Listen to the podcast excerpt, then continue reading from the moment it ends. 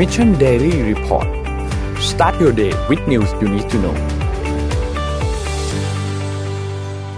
สวัสดีครับยินดีต้อนรับเข้าสู่ Mission Daily Report ประจำวันที่หนึ่งนะครับ ขึ้นเดือนใหม่กันแล้วนะครับโอ้เร็วมากเลยนะเดือนพฤษภาเร็วมากครับเร็วมากครับเราอยู่กับเดือนพฤษภาคมมาแวบเดียวก็ขึ้นเดือนใหม่แล้วนะครับ วันนี้ก็อืมอยู่พวกเราสามคนตอนเจ็ดโมงถึงแปดโมงเช้าสวัสดีพี่แท็บสวัสดีพี่ปิ๊กครับ สวัสดีครับ สวัสดีครับ ครับผมวันนี้เราไปเริ่มต้นกันที่เรื่องของตัวเลขนะครับ วันนี้มีเรื่องข่าวไทยต้องคุยกันเยอะเลยนะฮะเพราะว่าเมื่อวานนี้เนี่ย มีข้อมูลที่ออกมาแล้วเปลี่ยนไปเปลี่ยนมาเยอะแยะเลยเดี๋ยวมาคุยกันครับ ดูตัวเลขก่อนครับ เมื่อวานนี้ผู้ติดเชื้อค่อนข้างเยอะนะครับ เพิ่มเติมขึ้นมา 5,485 รายนะครับ สะสมเกือบที่จะแตะ160,000แล้วนะครับ ตัวเลขผู้เสียชีวิตก็ยังสูงอยู่นะครับ สะสมตอนนี้เนี่ย1,031 คนนะครับ แล้วก็มีรักษาหายเพิ่มเติมมาประมาณ 3,000 คน นะครับเท่ากับว่าตอนนี้มี5,416คนครับที่กำลังรักษาตัวอยู่โรงพยาบาลนะครับ อยากอยากให้ดูตรงเนี้ยว่าเอ่อตัวเลขผู้ติดเชื้อเพิ่มขึ้นกับรักษาหายเนี่ย ถ้าเกิดปกปกติมันจะพอๆกันครัเอ่บอเอ่อแต่ตอนหลังๆเนี่ยมันเริ่มผู้ติดเชื้อเพิ่มขึ้นเริ่มเยอะกว่าเนี่ยนะฮะแสดงว่าต้องมีภาระของเตียงในระบบถูกต้องครับอืมนะฮะซึ่งนั่นแหละไปดูเรื่องของวัคซีนกันบ้างครับ ครับ เรื่องของวัคซีนเมื่อวานนี้ฉีดไปได้ทั้งหมดประมาณ 60,000กว่าโดสนะครับ รวมแล้วเนี่ยฉีดไป 3.6 ล้านโดส เป็นโดสที่ 1 ประมาณเกือบ2.5 ล้าน และเป็นโดสที่ 2 ประมาณ 1.1 ล้านโดสครับ เราเข้าใกล้เป้าหมายขนาดไหนแล้วครับ 100 ล้านโดสในปี 2564 ครับกรอบภาพถัดไปครับ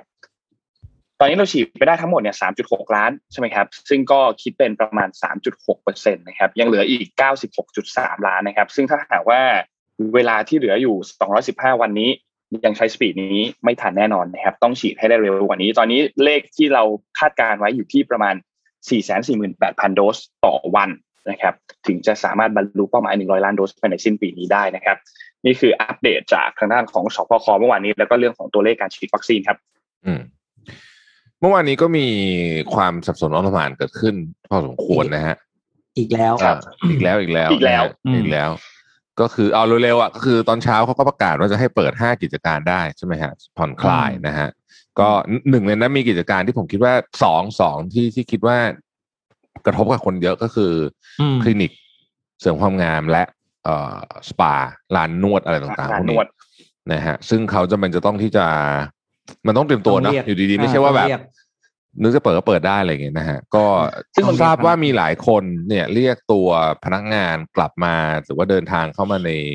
ในพื้นที่เพื่อที่จะเปิดนะฮะแล้วก็มีการเตรียมปัดกวาดเช็ดถูอะไรกันพอสมควรเนี่ยนะฮะอันนี้อันนี้ผมอืมเห็นใน Facebook เยอะมากเลยนะ ไม่ใช่แค่คนสองครับคนนะเออแต่ก็ละฮะตอนหลังสบคก็บอกว่าไม่เอาละเปลี่ยนใจ คือตอนคนประกาศตอนแรกคือกทมนะฮะแล้วก็สบคบอกว่าไม่เอาละนะฮะ ครับเอิ่มก็คือให้เลื่อนออกไปอีกให้เลื่อนออกไป14อีกสิบห้าวันอย่างน้อยอย่างน้อยอย่างน้อยอย่างน้อยไม่ไม่ไม่รู้ไม่รู้ว่ายังไงนะฮะไม่รู้ว่ายังไง ซึ่งเอ่อก็จริง ๆ คือคือเรื่องหลาย ๆ คนอาจจะแบบเออก็ไม่ได้ขนาดนั้นนี่อะไรอย่างเงี้ย แต่ผมคิดว่า อันนี้เป็นการแสดงอีกครั้งหนึ่งให้เห็นว่าการสื่อสารเนี่ย เป็นเรื่องสำคัญมาก แล้วก็ในยามแบบนี้เนี่ย ไม่ไม่ถ้าไม่ถ้าไม่มีเหตุ อันควรจริง ๆ เนี่ย ไม่ควร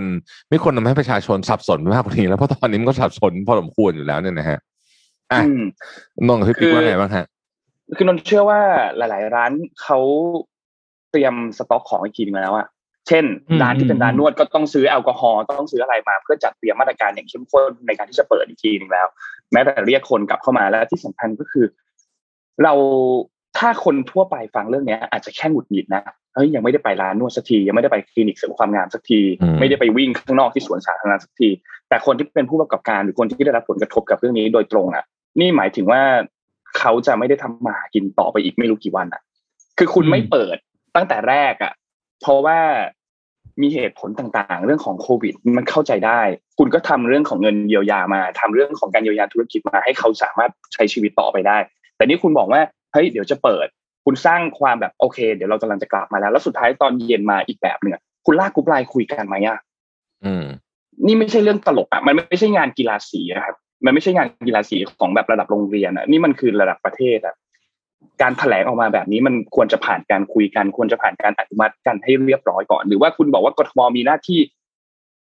เต็มเต็มๆสบคให้อำนาจไปแล้ว แล้วไม่รู้สิ มันตอน เราฟังแค่นี้เราอาจจะแค่แบบรู้สึกหงุดหงิดหงุดหงิดแต่ว่าแบบสำหรับคนอื่นมันไม่ใช่เรื่องตลกอะมันคิดว่ามันแบบไม่ไม่ใช่เรื่องตลกหลายคนรู้สึกว่า คือผมคิดว่าความรู้สึกคือหมายถึงว่าเอ่ออารมณ์ของคนมันก็สำคัญเหมือนกันนะ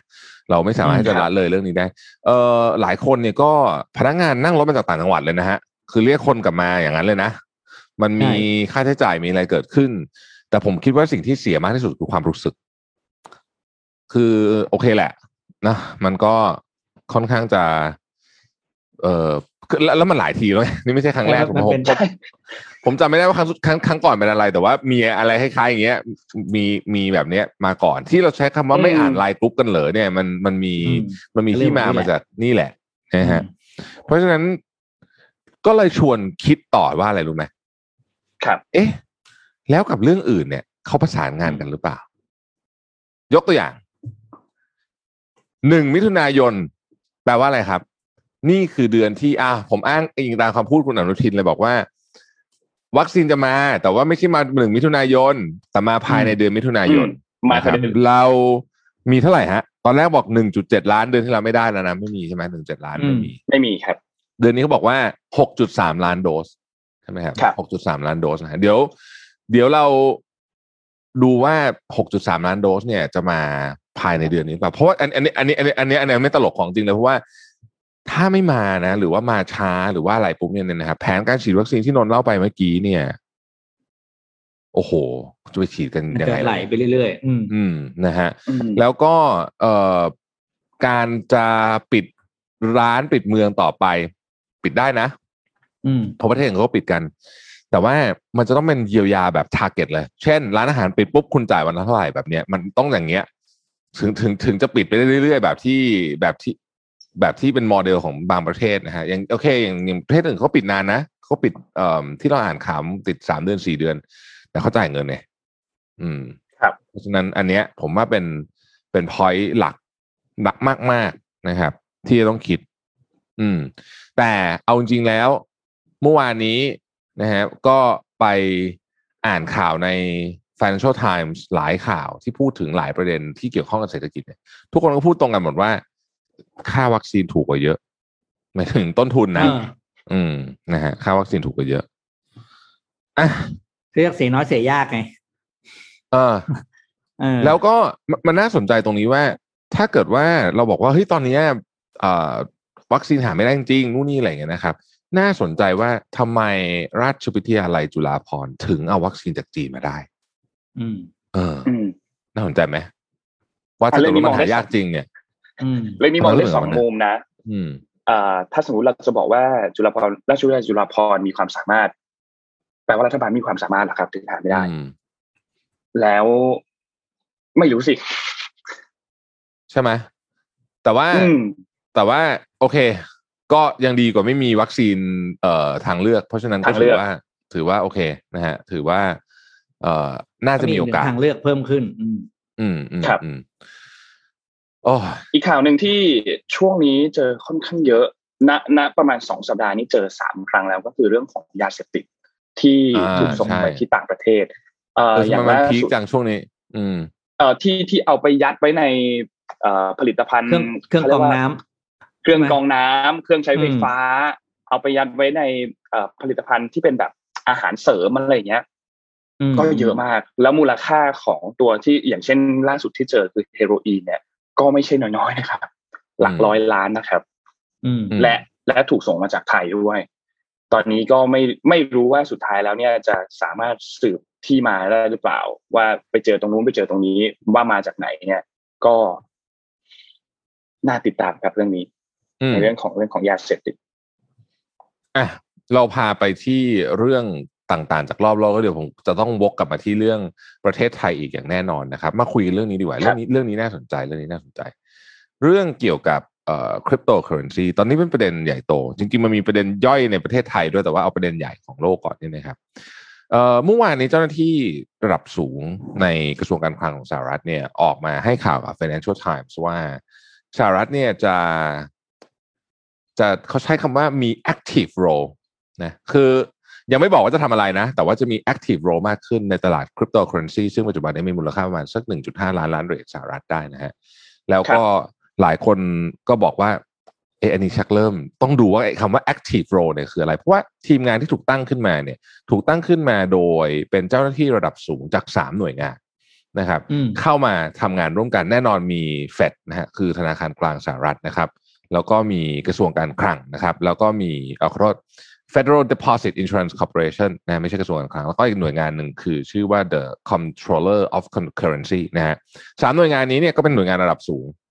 ที่ดูแลเรื่องเกี่ยวกับเงินในสหรัฐเนี่ยนะฮะแล้วก็เจ้าหน้าที่ระดับสูงเพียงไม่กี่คนเท่านั้นเข้ามานั่งอยู่ในคณะกรรมการชุดนี้นะฮะเพื่อที่จะมา oversight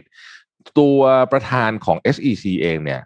อาทิตย์ที่แล้วเนี่ยเขาไปให้ปากคำกับคณะกรรมาการของสภาผู้แทนราษฎรของสหรัฐเนี่ยนะฮะบอกว่าตอนนี้เนี่ย มันมีจุดที่ที่รัฐเนี่ยไม่ได้เข้าไปควบคุมเรื่องของตลาดคริปโตนะครับซึ่งเขาก็บอกว่าจริงๆตลาดคริปโตเนี่ยมันก็คล้ายๆกับตลาดอย่างอื่นนั่นแหละมันก็ต้องควรจะต้องถูกควบคุมเหมือนกันเนี่ยนะฮะอันนี้น่าสนใจมาก เพราะว่าเขาพูดเป็นในประเด็นถึงเรื่องของการฟอกเงินนะฮะอันนี้ประธาน SEC บอก ซึ่งมันตรงกับสิ่งที่ Janet Yellen พูดเหมือนกัน บอกว่าตลาดคริปโตเนี่ย คิดว่ายังไงก็ต้องถูกถูก ถูกควบคุม เพราะว่าไม่อย่างนั้นเนี่ยมันจะเกิดความเสียหายกับประชาชนหนึ่งสองจะถูกนำไปใช้ในทางที่ผิดนะครับเอ่อข่าวนี้ออกมาเนี่ยจริง ๆ ต้องบอกว่ามันขัดกับจิตวิญญาณของคริปโตเคอเรนซีเหมือนกันนะเพราะว่าจริงๆเขาพวกนี้ถูกสร้างมาเพื่อที่จะไม่อยากจะยุ่งกับรัฐบาลว่ากันเถอะอืมไปอยู่กันในระบบเองนะครับ แต่ว่าอย่างที่เราเห็นกันว่าเออมันก็มีข้อไม่ค่อยดีเหมือนกันนะความความไปอยู่ที่ไม่มีไม่มีรัฐบาลไม่มีใครเข้าไปแทรกแซงเนี่ย มันก็จะมี นี่แหละมันก็จะมีเคสช่อโกงเคสอะไรแบบเนี้ยง่ายหน่อยเพราะมันอืมไม่มีใครเข้าไป regulate หรือแม้แต่กระทั่งการเอ่อปั่นราคา ใช่ไหมอืมเพราะว่าถ้าเกิด SEC ทำอะไรไม่ได้ อย่างเงี้ย สมมติที่อีลอนมัสก์ทวีตเรื่องบิตคอยน์เนี่ยถ้าเป็นหุ้นเมื่อไหร่นี่โอ้โหนี่ตายเลยนะเนี่ยอืมอืมใช่ไหมผิดผิดแบบคือเหมือนกันอะ แต่ว่าแต่อันเนี้ยคอนเซ็ปต์ก็คือมันไม่มี ไม่รู้จะเอาเราไปมีเอากฎเราไปเอาผิดเขาอะอ่ายังไม่มีกฎอะไรจะไปเอาผิดเขานะครับ แต่ว่าอืมเชื่อว่าเดี๋ยวเขียนได้ไอ้กฎเนี่ย คิดว่าเขาเขียนขึ้นมาได้แน่กฎมันคือๆ แต่อยากจะชวนชนนกับพี่คุยเรื่องนี้ เพราะว่าผมว่าเรื่องนี้น่าครัสบนใจ ตลาดคริปโตเอาเอาเอาบิตคอยน์ก่อนบิตคอยน์เนี่ยมันเกิดขึ้นมาจากคอนเซปต์ในปี 2008 ของของผู้ชายหรือว่ากลุ่มคนกลุ่มผู้ชายผู้หญิงไม่รู้อะนะเอ่อที่ชื่ออะไรนะซาโตชินากาโมโต Satoshi ใช่ไหมอ่านะฮะคืองี้ต้องเล่าอย่างนี้ก่อน ก่อนที่จะเกิดคำก่อนที่โลกนี้จะรู้จักคำว่า QE จากคุณเบนเบอร์นันเก้จำได้ไหม ที่เคยเป็นประธานเฟดเนี่ยนะฮะครับเอ่อ balance sheet ก็คือตัวเงินของ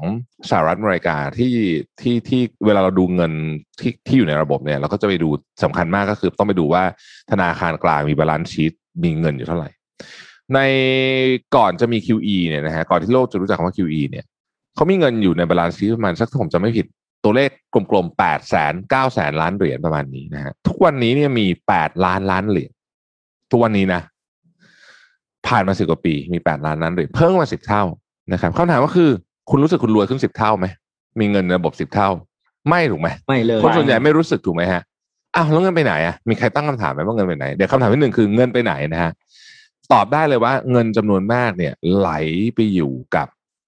เขาเรียกว่า one percenter อะก็คือกลุ่มอ่าที่เป็นผู้ที่ร่ำรวยมากๆ คนเหล่านี้เนี่ยอืมมีทรัพย์สินเพิ่มขึ้นเป็นสิบเป็นร้อยเท่าหลายคนสังเกตไหม เราจะได้ยินครับคำว่าข่าวว่าเออเนี่ย มหาเศรษฐีท็อปแข่ง10กันรวยเนี่ยไปรวยขึ้นอ่าแบบไม่รู้รวยกี่ขึ้เท่านนะฮะแล้วแล้วแล้วทำไมทำไมเขาถึงรวยขึ้นเยอะขนาดนั้นก็เพราะว่าเงินเนี่ยมันไหลจากข้างล่างขึ้นข้างบนในระบบในระบบเศรษฐกิจที่เป็นแบบนี้ที่พิมพ์กันออกมาเยอะๆเนี่ยนะฮะเงินเนี่ยไปกองอยู่กับคนเพียงไม่ถึงหนึ่งเปอร์เซ็นเอาเอาให้ exact เลยก็คือศูนย์จุดเจ็ดเปอร์เซ็นต์ของคนที่รวยที่สุดในโลกเนี่ยถือครองทรัพย์สินสี่สิบเจ็ดเปอร์เซ็นต์ของโลก เยอะอย่างนั้นครับเลยนะ เยอะอย่างนั้นเลยนะฮะแล้วก็ถ้าจะให้แบบ extreme ขึ้นอีกก็คือ คนที่รวยที่สุดแปดคนของโลกเนี่ย top eight เนี่ยถือครองทรัพย์สินเท่ากับคนที่จนที่สุดสามพันล้านคนที่เหลือของโลกเอ่อพอมันเป็นแบบนี้ปุ๊บเนี่ยนะฮะเอ่อสิ่งที่มันเกิดขึ้นก็คือว่าบนก่อนเพิ่งเรียนเรื่องนี้มาเลยเลยอยากมาเล่าให้ฟัง เอ่ออมมันมีคำหนึ่งเขาเรียกว่า velocity of money พูดง่ายๆคือเงินหมุนกี่รอบนะฮะในอดีตเนี่ย velocity of money ช่วงยุค 70 80เนี่ยค่อนข้างสูงทั้งระบบ นะฮะก็คือเงินหมุนเยอะอะออกมาพี่ปิ๊กใช้ใช้เสร็จมาซื้อของชานนท์ชานนท์มาซื้อของพี่มนอย่างเงี้ยหรอกไหมเงินมันก็หมุน เพราะฉะนั้นเงินหนึ่งล้านบาทหนึ่งล้าน US ดอลลาร์เนี่ยออกมามันก็หมุนหลายรอบ แต่ตอนนี้เนี่ย velocity of money เนี่ยต่ำลงเยอะมากครับอ้าวแต่เวลาพูดอย่างเงี้ยพี่ปิ๊กกับชานนท์รู้สึกว่าเงินอยู่กับเรานานขึ้นไหมตอนนี้ ก็อาจจะไม่ค่อยรู้สึกถูกไหมโดยเฉพาะถ้าไปถามคนรากหญ้าเขาจะไม่รู้สึกว่าแบบ ถ้าเวลาสตีฟมันนี้ต่ำมันจะเป็นแบบนี้ คือเงินเข้ามาปุ๊บอยู่นานเลย แบบฉันเก็บได้นานแล้วฉันก็ใช้นิดหน่อยแบบนี้นึกออกไหมอันนี้คือ velocity of money ต่ำแต่ถ้าเกิดคุณเข้าวันนี้เงินเดือนเข้าวันนี้อันอันนี้พูดให้เห็นภาพนะจ่ายบัตรเครดิตหมดพรุ่งนี้อะไรเงี้ยไอ้แบบนี้เรียกว่า velocity of money สูงมันหมุนเร็วใช่ไหมโอเคครับตอนนี้ velocity เนี่ยของพวกเศรษฐีเนี่ยต่ำมากพูดง่ายๆก็คือพอเงินมาปุ๊บเขาไปเก็บไว้ในที่ที่มัน store value ของมันเช่น ทองคำที่ดินนะครับ หรือถ้าโยนลงในตลาดหุ้นปุ๊บ เงินอยู่ที่อยู่ในตลาดหุ้นเยอะมาก เพราะฉะนั้นเนี่ยเราจะเห็นว่าตอนเนี้ยสิบปีที่ผ่านมาเนี่ยตลาดหุ้นขึ้นมาไม่รู้กี่เท่าโหโดยเฉพาะที่อเมริกาเนี่ยขึ้นแบบตลอด แล้วเศรษฐกิจเป็นยังไงตลาดหุ้นไม่เกี่ยวเลย ปีที่แล้วที่เศรษฐกิจเละๆตลาดหุ้นเป็นไงฮะ all time high จำได้ไหม NASDAQ all ครั time บ high S&P 500 all time high เพราะว่าเนี่ยเงินมันไปอยู่ตรงนี้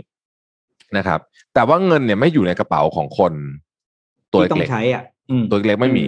นะฮะอืมเพราะฉะนั้น velocity of money ทั้งระบบต่ำลงเยอะมากเลยถ้าย้อนกลับไปดูเทียบกับปี 70 80 เนี่ย แต่มันไปต่ำเฉพาะกับคนรวยนะครับ แล้วมันเกิดอะไรขึ้นตอนนี้ มันเกิดความเหลื่อมล้ำมันจะสูงขึ้นไปเรื่อยๆ เพราะคนที่มีคนที่เป็นที่ที่เขาอยู่ท็อปของพีระมิดเนี่ยพอเงินมันอยู่กับเขาปุ๊บเนี่ยเขาก็ไม่เก็บไว้เฉยๆถูกไหมฮะอ่า สมมติอืมเขาเอาเงินลงไปในตลาดอสังหา ซึ่งก็เป็นสิ่งที่คนปกติก็ทำอยู่แล้ว เกิดอะไรขึ้นครับ บ้านแพงถูกไหมเพราะว่ามันถูกดันราคาขึ้นไปใช่ไหมเงินมันเหลือก็เงินก็เข้าไปในตลาดอสังหา บ้านแพงแต่ว่าคนเหล่านี้ก็อยู่บ้านในหลังเดียวอะแต่ว่าไปซื้อบ้านอีกหรือซื้อคอนโดอีกเป็นร้อยห้องสมมุตินะ คอนโดก็ถูกดันราคาให้แพงขึ้นไป คนที่จำเป็นจะต้องอยู่จริงๆซื้อไม่ได้ ปัญหานี้เกิดขึ้นหลายที่ทั่วโลกนะครับ ไม่ใช่เฉพาะที่เมืองไทยนะฮ่องกงอเมริกาก็เป็นนะก่อนที่ตลาด crash ไป และเป็นอย่างเงี้ยกับหลาย ๆ อย่างด้วย เออนะฮะนี่ก็เลยเป็นที่มาว่า เฮ้ยต่อไปนี้เราจะให้คือนี่คือจิตวิญญาณของบิตคอยนะ ต่อไปนี้เราจะให้รัฐบาลกลางมาพิมพ์แบงค์พิมพ์แบงค์แล้วก็ทำให้เงินของเราด้อยค่าแบบนี้ไม่ได้ละ ถูกไหมอ่านะเพราะฉะนั้นบิตคอยก็เลยเกิดขึ้นมาในระบบที่ว่ามีจำนวนเงินจำกัด ไม่มีตัวกลางอะไรก็ที่เรารู้ๆกันอยู่เนี่ยนะครับคำถามที่สองแล้วทำไมเงิน US ดอลลาร์ไม่เฟ้อเออสงสัยไหมถ้าใครทำแบบนี้บ้าง ถ้าประเทศไทยแบงก์ชาติบอกมาพิมพ์สิบเท่า รับรองเวเนซุเอลาแน่นอนนะฮะคือเรียบร้อยเรียบร้อย เพราะว่าเราเครดิตไม่ดี ไม่ใช่เครดิตไม่ดี เออเออใช่เอออย่างนั้นถูกต้องเลยแหละคือเครดิตสู้เขาไม่ได้อะนะฮะรัฐบาลสหรัฐเนี่ย ตอนนี้ที่เงินยังไม่เฟ้อเนี่ย ก็เพราะว่าเอ่อหลายเหตุผลหนึ่งก็คือรัฐบาลสหรัฐ powerful มากนะฮะครับทางเรื่องของเศรษฐกิจแบบแบบเอ่อที่เอางี้รัฐบาลสหรัฐเนี่ย powerful ถึงขนาดที่ว่า กองกำลังทหารก็เกี่ยวนะ คือคุณจะแบบ คุณสามารถที่จะเปลี่ยนแปลงเศรษฐกิจของโลกได้โดยการใช้กองกำลังทหารก็ได้ ถ้าเกิดคุณจะทำใช่ไหมแล้วสหรัฐบางทีก็ทำแบบนั้นด้วยเนี่ยนะทำให้ประเทศต่างๆ ก็ยังต้องเชื่อถือเงินดอลลาร์สหรัฐอยู่ ไม่นับรวมว่าแม้แต่ประเทศจีนเนี่ยก็ถือเงินทุนสำรองอยู่ในรูปของ US ดอลลาร์เพียบ เพราะฉะนั้นไม่อยากให้มีใครดอลลาร์สหรัฐเฟ้อแบบเฟ้อเฟ้อเฟ้อขึ้นไปเยอะๆ ก็เละเหมือนกัน สิ่งที่น่าสนใจก็คือไม่ใช่เฉพาะสหรัฐที่พิมพ์แบงก์ญี่ปุ่นก็พิมพ์ อังกฤษก็พิมพ์ นะครับหลายประเทศก็พิมพ์ เพราะฉะนั้นเนี่ยตอนนี้เนี่ยถ้าเป็นแบบนี้ต่อไปเนี่ยเงินในระบบเนี่ยมันจะเยอะขึ้นเรื่อยๆ จนถึงจุดที่สักวันหนึ่งนะฮะมันต้อง collapse แต่วันนั้นไม่รู้เมื่อไหร่นะ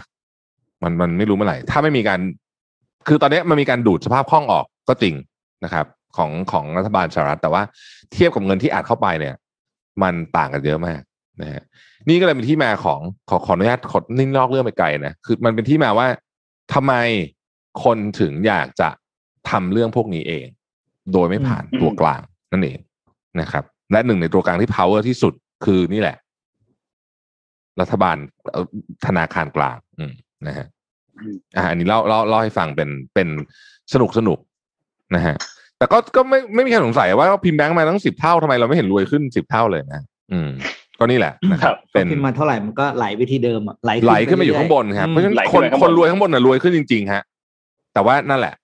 มันเป็นแบบนั้น เพราะว่าต่อให้การพิมพ์แบงก์หรือจะโอนเงินเข้าบัญชีแบบที่โดนัลด์ทรัมป์ทำใช่ไหมส่งเช็คไปให้อะไรอะไรก็ตามเนาะ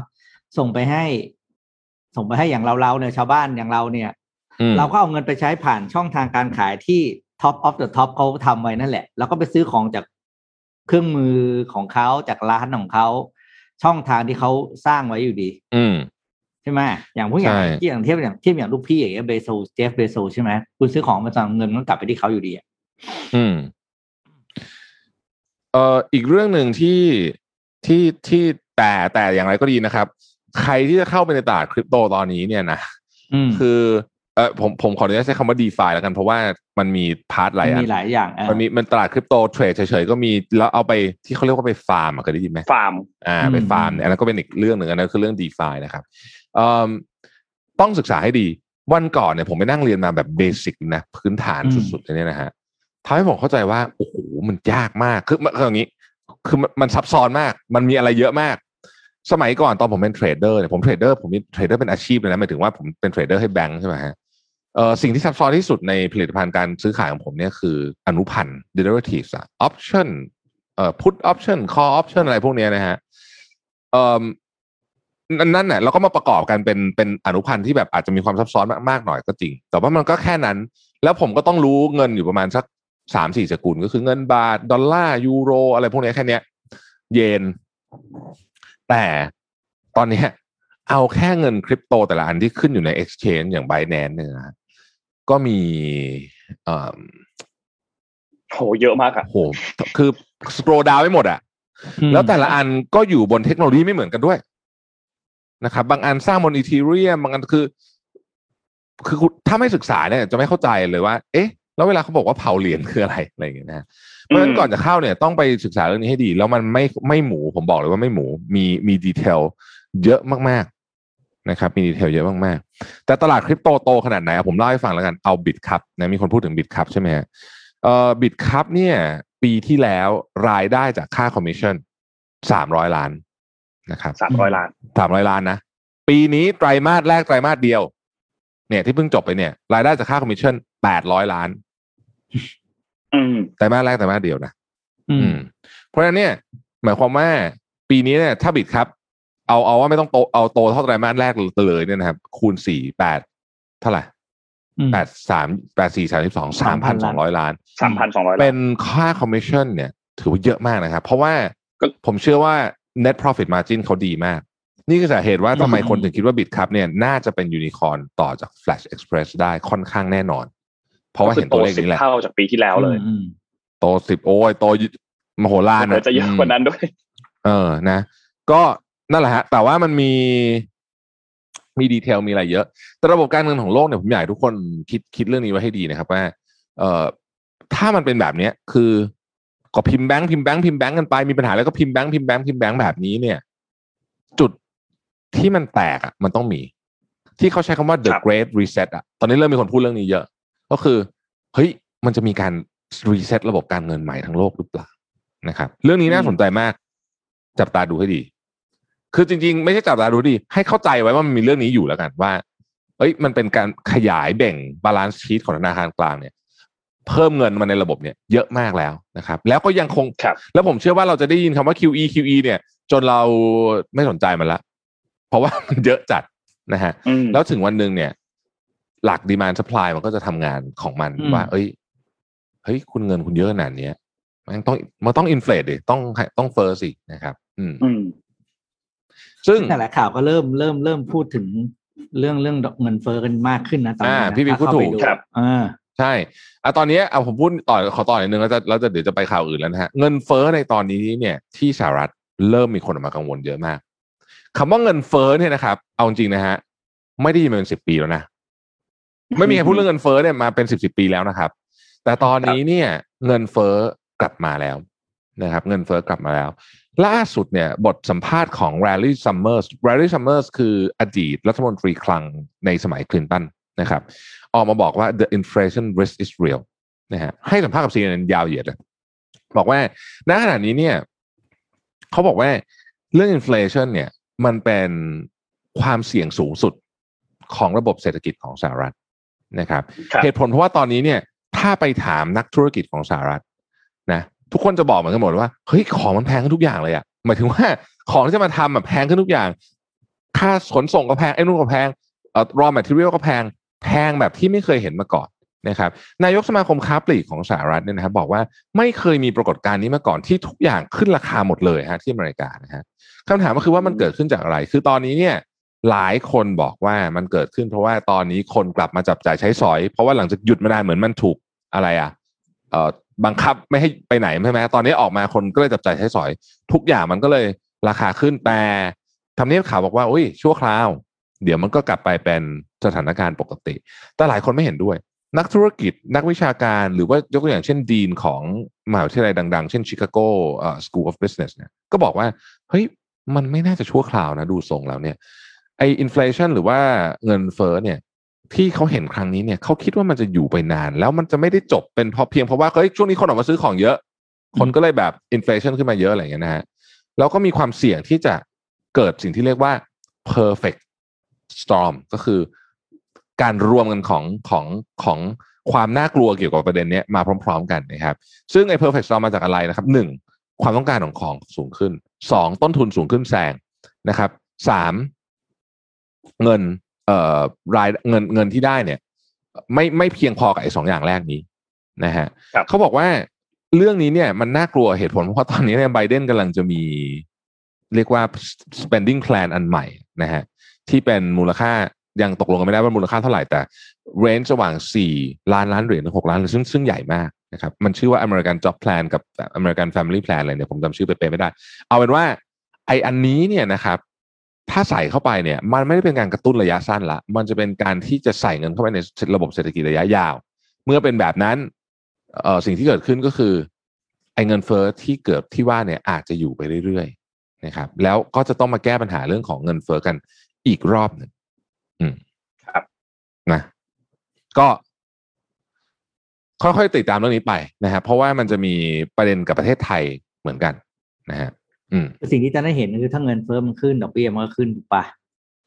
ใช่ใช่ใช่ใช่ใช่ขึ้นเนี่ยใช่ใช่มันไม่ได้ขึ้นดอกเบี้ยเฉพาะเงินฝากมันกลายเป็นขึ้นดอกเบี้ยเดินกู้ แปลว่าภาระของผู้ที่กู้อยู่แล้วจะหนักขึ้นไปอีก นี่คือสิ่งที่น่ากลัวที่สุดแล้ว มันจะกลับไปที่สิ่งที่แทบพูดตอนแรกก็คือ เวลามีมีมาตรการทางการเงิน หรืออะไรเกี่ยวกับการเงินทั้งหลายเนี่ย คนที่เป็น top top level เขาก็ไม่เดือดร้อนหรอกเพราะว่าพวกนี้เขาไม่ได้เอฟเฟกต์ไงแต่คนที่อยู่ล่างๆของพีระมิดอย่างเราเราอืมทั่วไปเนี่ย การขึ้นดอกเบี้ยเงินกู้ก็ก็ก็ก็เป็นภาระที่หนักมากนะคืออยู่ดีๆครับดอกเบี้ยเงินกู้คุณเพิ่มอะใช่เพราะว่าคือดอกเบี้ยเงินกู้คุณจะเป็น M M อะไรนะ M R R บวกใช่ไหมทีเนี้ยไอตัวตัวตั้งถ้ามันเพิ่มอะนั่นแหละ คุณจะทำมันจะทำให้เราเหนื่อยไง เงินเงินเฟ้อส่งผลกระทบกับคนตัวเล็กตัวน้อยมากที่สุด อืม อืม มากที่สุด เพราะว่าเขาไม่มีขาที่สามารถจะไปขึ้น คนกลุ่มที่เป็นเราเรียกว่า one percenter เนี่ย อีกเขาสามารถแอบสอบเงินเฟ้อไปกับขายขาหนึ่งคือขารายรับของเขาได้ เช่นอืมเขาขึ้นราคาครับของได้อะไรเงี้ย เป็นต้น แต่ว่าคนทั่วไปทำไม่ได้นะฮะอืมอันนี้ก็ก็นั่นแหละ ซึ่งซึ่งก็ฝากไว้ต้องบอกว่าจริง ๆ ตอนนี้เฟดก็รู้ตัวนะ ว่าว่ามันกำลังเกิดเหตุการณ์อันนี้อยู่ เพราะว่าจากช่วงปลายเดือนที่ผ่านมาเนี่ยเราก็จะเห็นว่าเขาเริ่มดึงสภาพคล่องออกจากระบบ พอสมควรผ่านการทำ reverse repo เนี่ย reverse repo ก็คือการออกพันธบัตรออกมาแล้วขายพันธบัตรเพื่อดึงเงินสดในตลาดเนี่ยกลับเข้าไปตอนเนี้ยก็เริ่มเห็นขึ้นมาเยอะขึ้นอย่างในวันที่ 27 พฤษภาคมที่ผ่านมาเนี่ยก็ทำ reverse repo เนี่ยมูลค่าสูงถึงประมาณ 4,800ล้านสหรัฐนะครับล้านดอลลาร์สหรัฐเนี่ยนะครับซึ่งเยอะที่สุด ตั้งแต่ย้อนไปปี 2015 เลยนะครับ ก็แสดงให้เห็นว่าเริ่มมีการดึงเงินกลับเข้าระบบพอสมควรเหมือนกันนะครับอืมทีนี้ที่น่าจับตามองที่สุดก็คือวันที่ 15เนี่ยแหละครับ ที่เจอร์มพาวเวลจะทำการออกมาแถลงการประชุมของเฟดนะครับ อันเนี้ยน่าติดตาม อืมครับอะไปข่าวอื่นต่อบ้างทำไมวันนี้ข่าวเครียดก็เครียดครึ่งชั่วโมงอะเครียดมากจังอืมอืม เดือนมากครับก่อนเข้าเจ็ดโมงครึ่งเราประชาสัมพันธ์ข่าวของ o r i s นิดนึงครับ o r i s เนี่ยเขามีการเปิดตัวนาฬิการุ่นใหม่ครับชื่อรุ่นว่า j a c w a t Limited Edition นะครับ ตัวนี้เนี่ยเป็นนาฬิการุ่นใหม่ที่ต้องบอกว่าเป็นนาฬิกาดำน้ำระดับโปรนะครับ คือเขาเนี่ยทำการร่วมมือกับตัว Common Garden Sea Secretaries นะครับ ซึ่งเป็นสำนักงานเลขาธิการสามัญเพื่อการอนุรักษ์ทะเล Wadden นะครับองค์กรไตรภาคีที่มีระบบน้ำขึ้นน้ำลงที่ใหญ่ที่สุดในโลกนะครับ อันนี้แหละตัวภาพที่เราเห็นอยู่ในนี้นะครับ ซึ่งตัวอันนี้เนี่ยเป็นนาฬิกาที่ผลิตมาเพื่อโครงการตัว Change for the Better ของ Oris โดยเฉพาะนะครับ ฟีเจอร์ที่น่าสนใจครับ มันเจ๋งมากคือเป็นฟีเจอร์ที่หน้าปัดเนี่ยแสดงรอบโคจรของดวงจันทร์ดวงจันทร์ครับแล้วก็ช่วงน้ำขึ้นน้ำลงในซีกโลกเหนือนะครับ ซึ่งก็เหมาะสำหรับนักดำน้ำมืออาชีพโดยเฉพาะและที่สำคัญคือเขาผลิตมาเป็นจำนวนจำกัดด้วยคือ 2009 2009 เรือนเท่านั้นนะครับ ซึ่งเป็นปีที่ทะเลวัดเดนเนี่ยได้รับการขึ้นทะเบียนเป็นมรดกโลกจากองค์การยูเนสโกนะครับ เนี่ยแหละที่เห็นอยู่ในภาพโอ้โหก็ใครสนใจเนี่ย อยากให้ลองเข้าไปดูครับ อืม เพราะว่ามันครับมันสวยนะ สวยนะ มีแล้วก็มีฟังก์ชันมีนู่นมีนี่ด้วยให้เป็นลูกเล่นขึ้นมา เพื่อให้มันตอบสนองกับเรื่องของตัวแคมเปญ Change for the Better ที่ o r i c h เขาทำขึ้นมา อืม น่าสนใจมาก สวยมากสวยมากนะบอกเลย ก่อนอืม ก่อนจะเข้าเจ็ดโมงครึ่งขอสักหนึ่งข่าวนะพี่ปิ๊กเจ็ดโมงครึ่งของพี่ปิ๊กใช่ไหมนี่ใช่ใช่ครับใช่ใช่อ่าอ่าอ่าโอ้ขออีกหนึ่งข่าวเมื่อกี้เราพูดกันเรื่องเงินเงินทองทองเงินเฟ้อใช่ไหมฮะ เอ่อเออเออขอขอนิดนึงเวลาเราพูดว่าเงินเฟ้อเนี่ยจริงๆปกติมีคอมเมนต์หนึ่งมาดีมากเลยปกติเงินมันเฟ้อนิดๆอยู่ละนิดนิดนิดอยู่ทุกปีอยู่ละนะฮะแต่ว่าไม่ไอแบบนั้นไม่เป็นไรนะฮะแต่ว่าเรากำลังพูดถึงเงินเฟ้อที่ในตราที่สูงในตราในตราที่สูงมากๆ สูงมากๆเนี่ยเอาจริง ๆ ผมว่าเห็นสักหลักหกเจ็ดเปอร์เซ็นนี่ก็จะตายแล้วอืมแค่นี้ก็อืมก็ถือว่าสูงมาก แต่ถ้าเกิดขึ้นเป็นหลักสิบเมื่อไหร่ปุ๊บเนี่ยเริ่มชักจะชักจะชักจะหนักมากนะฮะแต่ว่าเอ่อตอนนี้เขากลัวกันเอากลัวกันหลักหน่วยนี่แหละค่ะที่ก็แค่อืมแค่นี้ก็ถือว่าหนักแล้วแต่มีที่หนึ่งครับที่เงินหายากมากโดยเฉพาะเงินสดครับ เมียนมาครับผมล่าสุด Financial Times เนี่ยออกมาเล่าช่วงช่วงนี้ จะมีข่าวจาก Financial Times เยอะนิดนึงเล่าเล่าเล่า background ให้ฟัง คือผมไม่ได้ยังไม่ยังไม่ได้ต่อไอ้ไอ้เนี่ย ที่ member อะก็เลยไม่ได้อ่านข่าวเข้ามาเป็นเดือนแล้วไงเออเราได้ต่อแล้วต่อแล้วนะฮะอ่าอ่าเอ่อแต่ว่าปีนี้ก็ไม่ไม่ไม่ไม่ไม่อาร์ติสไม่เอาเล่มฉบับจริงละก็อ่านในอินเทอร์เน็ตเอานี่แหละเพราะว่าใช่ไหมอืมเลิกแล้วเพราะว่ามันแบบมันเก็บมันคือคือเสร็จแล้วมันเป็นเต็มบ้านนะนะเออเออเอาไว้เอาไว้ไม่เอาไว้ไหนอะ anyway เมียนมาครับตอนนี้ฮะอืมเงินสดมีปัญหามาก มีปัญหามากที่เมียนมา เพราะว่าถูกจำกัดในการกดเงินนะครับจำกัดประมาณร้อยี่สิบเหรียญต่อต่อวันก็คือประมาณสามห้าพันอะประมาณเนี้ยสามสามสามสี่พันสามสี่พันนะครับ แล้วก็มีคือคนต้องไปเข้าคิวตั้งตีสามตีสี่อะนึกออกไหมเพื่อที่จะไปกดเงินนะครับ แบงก์ชาติไม่ไม่เอาเงินสดออกมาให้เยอะนะครับ แล้วมันเกิดอะไรขึ้นรู้ไหมครับตอนนี้เนี่ย สมมติพี่ปิ๊กโอนเงินให้ผมหมื่นจ๊าดผมให้เงินสดพี่เก้าพัน rate นี้เลยนี่เขาลงข่าวเลย rate นี้ อย่างนี้เลยนะ พี่เอาเงินให้ผมหมื่นหนึ่งผมให้เงินสดพี่เก้าพันอะ คือค่าเอาเงินสดออกมาค่า fee เนี่ยอ่าอ่าอ่าค่าฟรีเออฟรีแบบค่าฟรีกันเองเลยนะฟรีกันเองเออฟรีกันเองเนี่ยอืมสิบเปอร์เซ็นต์น่ะ เยอะมากนะโอ้โหครับดุเดือดมากอ่าๆนะครับ ตอนนี้เนี่ยเงินในระบบเนี่ยหายไป หลายเหตุผลนะครับ เหตุผลหนึ่งที่สำคัญมากก็คือ บริษัทที่เป็นบริษัทสัญชาติเยอรมัน บริษัทหนึ่งนะครับ ซึ่งเขาส่ง raw material กับไอไออะไรต่างๆ เส้นยงเส้นใยเนี่ย เพื่อให้เอ่อพิมพ์เหมือนธนบัตรเหมือนโรได้พิมพ์แบงก์อะใช่ไหมของของเขาอะพิมพ์แบงก์เนี่ยเขาไม่ส่งครับ ตั้งแต่มีนาแล้วอ่าก็คือเหตุผลเรื่องเดิมอะฮะ ก็คือมาจากการอืมคว่ำบาตรของของสหภาพยุโรป พอไม่มีต้นต้นไอเนี่ย ไม่มีวัตถุดิบใช่ไหมก็พิมพ์แบงค์ไม่ได้อืมพอพิมพ์แบงค์ไม่ได้ปุ๊บเนี่ยคนแล้วคนยิ่งเก็บเงินมันยิ่งไม่ circulate ในระบบ ใช่ไหมอืมเพราะฉะนั้นก็เลยไม่มีเงินสดนั่นเองตอนนี้กำลังเป็นปัญหาใหญ่มาก ที่ เมียนมาครับ เพราะว่าเอ่อระบบของเขาเรียกว่าอะไรอะ พวกไอ้ดิจิตอลแบงกิ้งอะไรพวกเนี้ย มันยังไม่ได้ซื้อง่ายขายคล่องไปทั่วประเทศ เหมือนประเทศจีนอย่างเงี้ยอืมเป็นพวกอันนี้ก็เป็นในบ้านเราปัญหเขาเรียกพวกอะไรนนท์เขาเรียกพวกแลกเหรียญตามตลาดอะอืมนึกออกปะนนท์นนท์นนท์เอาแบใช่งค์ใช่ใช่ใช่นนท์แลกแบงค์ร้อยใช่ไหมเขาก็เก็บไว้สามครับบาทอะไรเงี้ยประมาณเนี้ยหลักการเดียวกันอะอืมครับ เอออะตายแล้วไปไปเจ็ดโมงครึ่งแล้วเดี๋ยวกลับมามีข่าวอีกเพียบเลยฮะ วันนี้ผมว่าอยู่กันยาวแน่นะฮะทุกท่านอืมใครที่มีเรื่องของเอ่อไม่ไปยังไม่ไปทำงานก็ยาวนะฮะเดี๋ยวเจอกันยาวมีเรื่องงบเชิญหเลยกครับห้าด้วยโอ้โหยาวๆเออมีเรื่องงบอีก อืมอะอ่าเดี๋ยวเชิญเลไปยครับดูเจ็ดโมงครึ่งนะครับเจ็ดโมงครึ่งวันนี้ เป็นบทความโดยคุณเจมส์แดเนียลส์นะครับเขาบอกว่าสิบทักษะชีวิตที่สำคัญที่จะต้องเรียนรู้แล้วก็ฝึกไว้ เพราะว่ามันจะได้ใช้ไปตลอดนะครับ มีอะไรบ้างไปเร็วๆเลยเนาะอย่างแรกคือความคิดสร้างสรรค์นะครับ ก็เราอย่างที่เรารู้ว่า ความคิดสร้างสรรค์เนี่ย มันใช้ได้กับทุกวงการนะไม่จำเป็นว่าจะต้องเป็นเรื่องของการออกแบบดีไซน์อะไรต่างๆเท่านั้นนะครับเพียงแต่ว่าความ เพราะว่าความคิดสร้างสรรค์เนี่ยในในใน definition ของมันจริงๆ คือมันคือการรู้จักหาวิธีใหม่ๆ หรือวิธีอื่น ๆ ในการแก้ปัญหา ไม่ใช่แก้ปัญหาแบบเดิมทื่อๆเหมือนเดิมตลอดไป หรือแม้กระทั่งการที่จะ แสดงออกถึงความรู้สึกและอารมณ์ของเราด้วยวิธีการที่แตกต่างไป นี่ก็เป็นอีกแง่มุมหนึ่งของความคิดสร้างสรรค์นะเพราะฉะนั้นอย่าคิดว่าถ้าเราออกแบบไม่ได้ทำงานศิลปะไม่ได้เนี่ย เราจะเป็นคนไม่มีความคิดสร้างสารรค์อันนั้นคือความเข้าใจผิดนะครับ อันที่สองครับเขาเรียกว่าทักษะในการแก้ไขปัญหา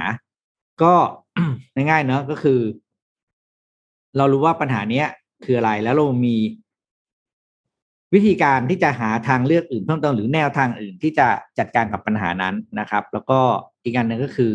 สามารถเรียกพลังตัวเองขึ้นมาให้เอาชนะปัญหานั้นได้ หรือว่าสามารถเลเวลอัพตัวเองได้อะถ้าลองแบบวิธีเดิมแล้ว ไม่เอายังไม่ได้ผลก็สามารถบูสต์ตัวเองขึ้นมาให้พยายามมากขึ้น ลองอีกครั้งหนึ่งหรือหาวิธีการที่แตกต่างออกไปนะครับสกิลที่สามคือ effective communication ก็อันนี้ง่ายๆเนาะก็คือ พูดกับคนให้รู้เรื่องพูดจาภาษาคน แล้วก็เรียกว่าพูดแบบนึกถึงความรู้สึกของตัวผู้ฟังนะครับ แล้วก็รู้ว่าการพูดแบบไหนเหมาะกับการคุยกับใคร ในสถานการณ์แบบใดบ้างนะครับ อันที่สี่ leadership leadership ก็คือภาวะผู้นำ leadership เนี่ยผมชอบประโยคอันหลังก็คือ บอกว่าการจะเป็นผู้นำที่ประสบความสำเร็จเนี่ย ไม่ใช่ว่าเราเก่งนะ แต่เป็นความสามารถในการทำให้คนรอบข้างของเราเนี่ย รู้ว่าเขามีดีอะไร และเชื่อว่าเขาสามารถทำสิ่งที่ดีกว่าเดิมได้ คนที่ทำอย่างนี้ได้ครับ คือคนที่เรียกเป็น true leader leadership ไม่ใช่ชี้นิ้วเออทำนู่นทำนู่นทำนู่นอย่างนี้ อันนี้อันนั้นเขาเรียก commander commander ไม่ได้แปลว่าคุณมี leadership ที่ดี คุณแค่มีอำนาจอยู่ในช่วงหนึ่งที่เขามอบหมายให้คุณสามารถออกคำสั่งได้ แต่ leadership จะเป็นอีกแบบหนึ่งนะครับ อ่า อันต่อมาครับ critical thinking อันนี้ก็เป็นเรื่องที่บอกว่าเราสามารถคิดทุกอย่างอย่างเป็นระบบ แล้วก็ช่วยให้คนที่จะต้องรับฟังสิ่งที่เราคิดเนี่ย เข้าใจที่มาที่ไปว่าเราคิดอะไรมาจากเรื่องอะไรเหตุผลอะไรสนับสนุนบ้างนะครับ แล้วก็สามารถเข้าใจปัจจัยอื่น ๆ ที่เป็นตัว ส่งผลให้คนแต่ละคนเนี่ยเขาตัดสินใจหรือเลือกทำอะไรอย่างเพราะอะไร คือเราเข้าใจเขาได้ว่าคนเนี้ยทำอย่างนี้เพราะอะไรคนที่ทำอย่างนี้ เพราะสาเหตุอะไรมีเหตุผลอะไรอยู่เบื้องหลังนะครับ ต่อมา self awareness อันนี้ก็คือความรู้ที่เขาเรียกอะไรตระหนักรู้ใช่ไหมครับนั้นมาดูรู้รู้นะเขาเรียกรู้ตัวเองอะ่ะเราต้องรู้ตัวเองหกเรื่องนะครับ รู้อารมณ์รู้ว่าเราเชื่อในเรื่องอะไร นะ รู้เรามีเป็นคนมีพฤติกรรมอย่างไร รู้แล้วอะไรคือแรงจูงใจสำหรับตัวเรา แล้วก็รู้จุดแข็งและจุดอ่อนของเราข้อที่สองคืออันว่า belief เนี่ยน้อยคนนะ ที่จะรู้ว่าเราเชื่อในเรื่องอะไรแต่เป็นสิ่งที่สำคัญมาก เพราะว่ามันจะเป็นสิ่งที่ อืมันเป็นจุดตั้งต้นของความคิดเราอะ่ะเราเชื่อในเรื่องเนี้ยแล้วเราทำอะไรมันสุดท้ายมันจะวนกลับมาที่ว่าเรา believe ในเรื่องนี้แหละ เราถึงตัดสินใจแบบนี้นะครับอ่าต่อมาคือ time management นะครับ อันนี้ก็เราคงได้ยินกันบ่อยเนอะจากการเรื่อง ที่สำคัญก่อนจัดการเวลาให้เหมาะสมอะไรต่างๆนะครับรวมถึงเรื่องการวางแผนการทำงานล่วงหน้า อันตรมาคือ coping with stress อันนี้น่าจะต้องฝึกกันไว้ยาวๆนะโดยเฉพาะเราอยู่ในสถานการณ์ที่เหนื่อยอยู่ตอนนี้ก็คือการเอาชนะความเครียด แล้วก็การจัดการกับความรู้สึกที่กังวลไม่สบายใจอะไรต่างๆนะครับ ก็หาตัวช่วยรู้ว่าเวลาที่เรามีความรู้สึกที่ไม่ปกติเนี่ย เราควรจะเดินหน้าไปหาใครหรือใช้ วิธีอะไรในการที่จัดการกับอารมณ์ที่ไม่ปกตินั้นนะครับ assertive ก็คือความอะไรเขาเรียกอะไรนะ การเข้าใจคนอื่นนะ การสามารถที่จะเห็นอกเห็นใจเข้าใจผู้อื่นด้วยนะครับ แล้วการเชื่อยอมรับความเห็นที่แตกต่างจากตัวเอง อย่าลืมนะเมื่อกี้เราบอกว่าเรามีจุดตั้งต้นของชีวิตเราคือ belief ใช่ไหมเราเช่นกันเรามี belief เรามีความเชื่อในเรื่องอะไรก็ตาม คนอื่นเขาก็มีความเชื่อในเรื่องที่เขาเชื่อเหมือนกันดัง นั้นสังคมมันจะอยู่ด้วยกันได้ คือเราให้ความเคารพในสิ่งที่ต่างคนต่างเชื่อ โดยไม่ไปไม่ไปไม่ไปดูถูกดูแคลนไม่ไปให้ร้ายหรือไปทำร้ายความเชื่อของอีกฝั่งหนึ่งโลกเราตีกันทุกวันนี้ก็เพราะเรื่อง belief นี่แหละเพราะบิลีฟไม่ตรงกัน พอบิลีฟไม่ตรงกันปุ๊บก็มองว่าของฉันเนี่ยถูกของคนอื่นผิดมันก็เลยตีกันนะครับ สุดท้ายก็คือเอมพัตตีนะเอมพัตตีก็นะก็คือเราเป็นสังคมที่อยู่ด้วยกันของ มวลมนุษยชาติ เพราะฉะนั้นเนี่ยการเข้าเข้าใจคนอื่นว่าเขากำลังรู้สึกอย่างไร และแสดงออกว่าเราเข้าใจเขาอย่างจริงใจนะรวมถึงการให้การสนับสนุนบุคคลอื่น ตามความเหมาะสมเท่าที่กำลังของเราจะทำได้นะครับ นี่ก็เป็นสิบทักษะที่มันเป็นเขาเรียก lifelong skill นะ คือเราจะต้องอืมใช้สิทธิ์เรื่องเนี้ยไปตลอด แล้วอืมทักษะเป็นสิ่งที่จะบอกว่ามันฝึกกันได้ นะครับ ถ้าเราครับตั้งใจแล้วก็ทำมันบ่อยๆ มันก็จะค่อยๆชินจนกลายเป็นสิ่งที่เราสามารถทำมันได้ดีนั่นเองอืมอะเจ็ดโมงครึ่งวันนี้แบบเร็วครับอะนนท์ต่อเลยฮะๆครับ ครับเอ่อนนท์พาไปต่อที่ก่อนที่จะมาเรื่องไทยเราไปเรื่องจีนก่อนนะครับนะครับ จีนเนี่ยเมื่อวานนี้เป็นประกาศ breaking news ทางสำนักข่าวซินหัวนะครับ บอกว่าจากเดิมเนี่ยเขาให้มีลูกได้ไม่เกินสองคนใช่ไหมครับต่อหนึ่งครอบครัว ใช่ ในปี 2016 คือใช้มาตั้งแต่ปี 2016 และใช้ยาวมา จนล่าสุดปี 2021 เมื่อวานนี้เนี่ยมีการประกาศเพิ่มเติมว่า ให้ประชาชนมีลูกได้เพิ่มขึ้นเป็นครอบครัวละ 3 คนครับ ซึ่งการเปลี่ยนแปลงอันนี้เนี่ยได้รับการอนุมัติโดยสีจิ้นผิงเรียบร้อยแล้วด้วยนะครับ ผ่านทางที่ประชุมโปลิตบูโรนะครับ ซึ่งนับว่าเป็นข่าวที่อาจจะเซอร์ไพรส์พอสมควรเพราะว่าก่อนหน้านี้เนี่ยจีนมีปัญหาเรื่องของการควบคุมจำนวนประชากรเนาะก่อนหน้านี้คือเราไม่แน่ใจว่าตอนสมัยที่แบบนานมาแล้วอะ ให้มีแค่ครอบครัวละคนด้วยใช่ไหมครับ ก่อนหน้าเนี้ใช่ใช่เคยมีเคยมีช่วงนั้นที่เป็นแค่มีช่วงครอบครัวหนึ่งหนึ่งแล้วก็มีลูกได้แค่คนหนึ่งเท่านั้นเนี่ยอืมแล้วก็ค่อยเพิ่มมาในปี 2016 เป็นสองคน ตอนนี้เนี่ยเพิ่มเป็นสามคนแล้วสองนะพันหกครับซึ่งสองพันหกที่เพิ่มคือสองพันหก2006ใช่ไหมครับอ่าทีนี้2006พอเพิ่มเป็นสองคนอืมพอเป็นแบบนี้เนี่ยมันมาจากสาเหตุอันหนึ่งที่มันเขาเขาทำการสำรวจสำรวจครัวกันครับว่า ตัวเลขการเกิดเนี่ย เป็นแบบไหน ซึ่งพบว่าในปี 2020 ที่ผ่านมาเนี่ยจีนมีตัวเลขการเกิดอยู่ที่ประมาณ 12 ล้านคน คือมีเด็กเกิดใหม่ 12 ล้านคนในปีนั้น ซึ่งน้อยกว่าในปี 2016 ที่มีอยู่ 18 ล้านคน แล้วที่สำคัญคือมันต่ำที่สุดตั้งแต่ในช่วงปี 1960 เลยนะครับ ซึ่งก็ทำให้รัฐบาลเนี่ยต้องผ่อนคลายเรื่องของมาตรการการมีบุตร เพราะว่าถ้าไม่ททำแบบนี้เนี่ยอาจจะเจอปัญหาในเรื่องของจำนวนประชากรที่เกิดขึ้นใหม่ได้นะครับ ซึ่งต้องบอกว่า นี่เขามีตัวเลขมาให้เลยคือตั้งแต่ปี 1979 ครับ ที่จีนใช้นโยบายลูกคนเดียวมา เพื่อลดการเติบโตของจำนวนประชากรนะครับ แต่ว่าหลังจากนั้นเนี่ยก็เจอปัญหาในเรื่องของปริมาณการเกิดที่น้อยลงไปก็ทำให้เขาปรับเปลี่ยนนโยบายตัวนี้ครับ อืม แต่ว่าคำถามคือคนจะมีลูกคนที่สามหรือเปล่าในภาวะเศรษฐกิจแบบนี้ อืม ในเมืองใหปญ่รากฏว่าค่อนข้งไปยกอืม ตอบตอบให้เพราะว่าไปดูใน อันนี้มันก็เป็นข่าวใน Financial Times เหมือนกันเขาบอกว่าเออนี่แหละ รัฐบาลก็ออกเสร็จปุ๊บเนี่ยนะครับ แต่ว่าคอมเมนต์ที่อยู่ในหวยโปรเนี่ย บอกว่าเอาเอาคอมเมนต์ที่คนไลค์เยอะที่สุดเลยนะ อันแรกอันดับหนึ่งเลยเนี่ยนะครับ บอกว่าคุณเออฉันคิดว่าคุณคือรัฐบาลเนี่ยนะควรจะไปแก้ปัญหาเรื่องของการที่รัฐบาลสนับสนุนการที่พ่อแม่จะมีลูกเนี่ยก่อน แล้วก็เรื่องของ unfair treatment ของผู้หญิงในที่ทำงานต่างๆนานาเหล่านี้เนี่ย ก่อนที่จะไปขอให้ผู้หญิงเหล่านั้นเนี่ยต้องตั้งครรภ์หรือมีมีบุตรเพิ่มขึ้นนะครับ แล้วอันหนึงก็บอกว่าอมสมัยก่อนเนี่ย พวกคุณพวกคุณคือรัฐบาลเนี่ยปรับเรานู่นนี่สารพัดนะฮะหรือถึงขั้นกดดันไม่ให้มีลูกเนี่ย ตอนนี้บอกว่า อุ้ยอยากให้มีลูกสักสามคนอะไรเงี้ยบอกว่าเฮ้ยมันไม่ได้ง่ายขนาดนั้น แล้วในความเป็นจริงก็คือว่าสภาพเศรษฐกิจตอนนี้ที่นนบอกเนี่ยนะครับ ก็คือคนจำนวนมากเนี่ยเลือกที่จะไม่มีลูกดีกว่า เพราะว่ารู้สึกว่า หรือหรือมีลูกน้อย เพราะว่ามันมันค่าใช้จ่ายมันสูงไงค่าใช้จ่ายสูงจริง เออนะฮะอืมแล้วก็แล้วก็นี่แหละ มันก็เลยเกิดปรากฏการณ์หลายอย่างในประเทศจีน เช่นเอ่อผู้ชายเยอะกว่าผู้หญิงใช่ไหมผู้ชายโสดเยอะเพราะว่าเอ่อเวลาคนมีลูกเนี่ยอยากจะมีลูกชาย ซึ่งในอดีตเนี่ยโหมันมีเอ่ออดีตที่ดำมืดมากเช่น มีการทำแท้งถ้าเกิดได้ลูกผู้หญิงอะไรอย่างเงี้ยนะแล้วก็สมัยตอนวันชาย policy นะแล้วก็อีกอันหนึ่งที่ที่น่าสนใจก็คือว่าเอ่อตอนนี้เนี่ยเหมือนกับ คือ จีนเนี่ยเป็นประเทศที่เราเห็น reverse ในเพียงหนึ่ง generation จากประเทศที่ไม่ต้องการคนเยอะๆ คนเยอะกันไปอะใช่ไหมและให้มีคนครับลูกคนเดียวเนี่ย กับตอนเนี้ยเฮ้ยอยากได้คนแล้ว เพราะว่าคนไม่พอจริง ๆ นะครับ อืม น่าสนใจนะ ประเด็นนี้น่าสนใจ คือกลายเป็นว่าประเทศที่ประชากรมากที่สุดของของโลกอย่างจีนเนี่ยก็มีปัญหาเรื่อง aging society นะใช่ก็ถึงมาเดี๋ยวมาบอกว่ารีบรีบรีบรีบมีลูกกันหน่อยเร็วอะไรอย่างเงี้ย เดี๋ยวเดี๋ยวก็จะเอจจิ้งเดี๋ยวก็จะเอจจิ้งอืมนะฮะแต่ผมเชื่อว่าเทรนด์เนี้ยเทรนด์ที่คนมีลูกน้อยลงเนี่ย ไม่มีทาง reverse แล้วนะส่วนตัวคิดว่าอย่างนั้นนะอืมอืมไม่มีทางว่าแบบ เฮ้ย อีกห้าปีสิบปีจะมีความเชื่อแบบเฮ้ยเรามีลูกกันเยอะๆเถอะอะไรอย่างเงี้ยคิดว่าคิดว่ามันไม่เกิดแบบนั้นขึ้นแล้วล่ะนั่นหมายความว่าอืมประชากรโลกเนี่ย ในที่สุดแล้วจะน้อยลง อืม อืม ในที่สุดแล้วจะน้อยลง ก็อาจจะเป็นการเหมือนปรับสมดุลของธรรมชาติอย่างหนึ่งก็ได้นะ เหมือนเหมือนเคยอ่านบทความมาหนึ่งบิลเกตส์เคยเขียนเรื่องนี้ไว้แหละว่าอีกหน่อยเนี่ยเดี๋ยวโลกจะกลับมาดีเองเพราะคนมันน้อยลง อืม แต่ผมจะแต่ผมจำแหล่งไม่ได้แล้วนะ อันนี้ยอมรับว่าจำไม่ได้จริงแต่ว่าบิลเกตส์เคยเขียนไว้ อืมเขาบอกว่าครับเนี่ยอีกสักสี่สิบห้าสิบปีข้างหน้าเนี่ยเดี๋ยวโลกจะกลับมาดีเองอืมเพราะว่าครับคนเราไม่เหลือแล้วคนแบบน้อยลงมากไงใช่ใช่อืมแล้วแล้วบางทีเราอาจจะต้องไปเพิ่ม productivity โดยการเอาพวกหุ่นยนต์เข้ามาใช้แทน ในระบบอืมเศรษฐกิจนะในในแง่มุมนั้นอะอืมอะเชิญพี่ปิ๊กต่อเลยครับไป ดูเศรษฐกิจที่อินเดียบ้างครับ อินเดียก็ครับประกาศตัวเลขเศรษฐกิจ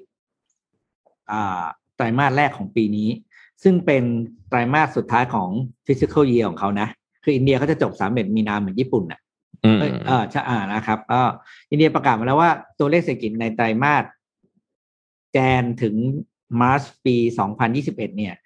อ่าบวก 1.6เปอร์เซ็นซึ่งดีกว่าที่คาดการไว้ ตอนแรกคาดการไว้ที่ 1.0เปอร์เซ็น แต่ว่าสุดท้ายทำให้ทั้งปีเนี่ยก็คือติดลบ 7.3เปอร์เซ็นตนะครับโดยแน่นอนแหละเพราะว่าปัญหาคือตัว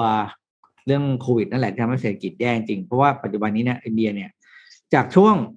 ไตรมาสที่สี่ของปีที่แล้วเนี่ย ตัวเลขผู้ติดเชื้อยังค่อนข้าง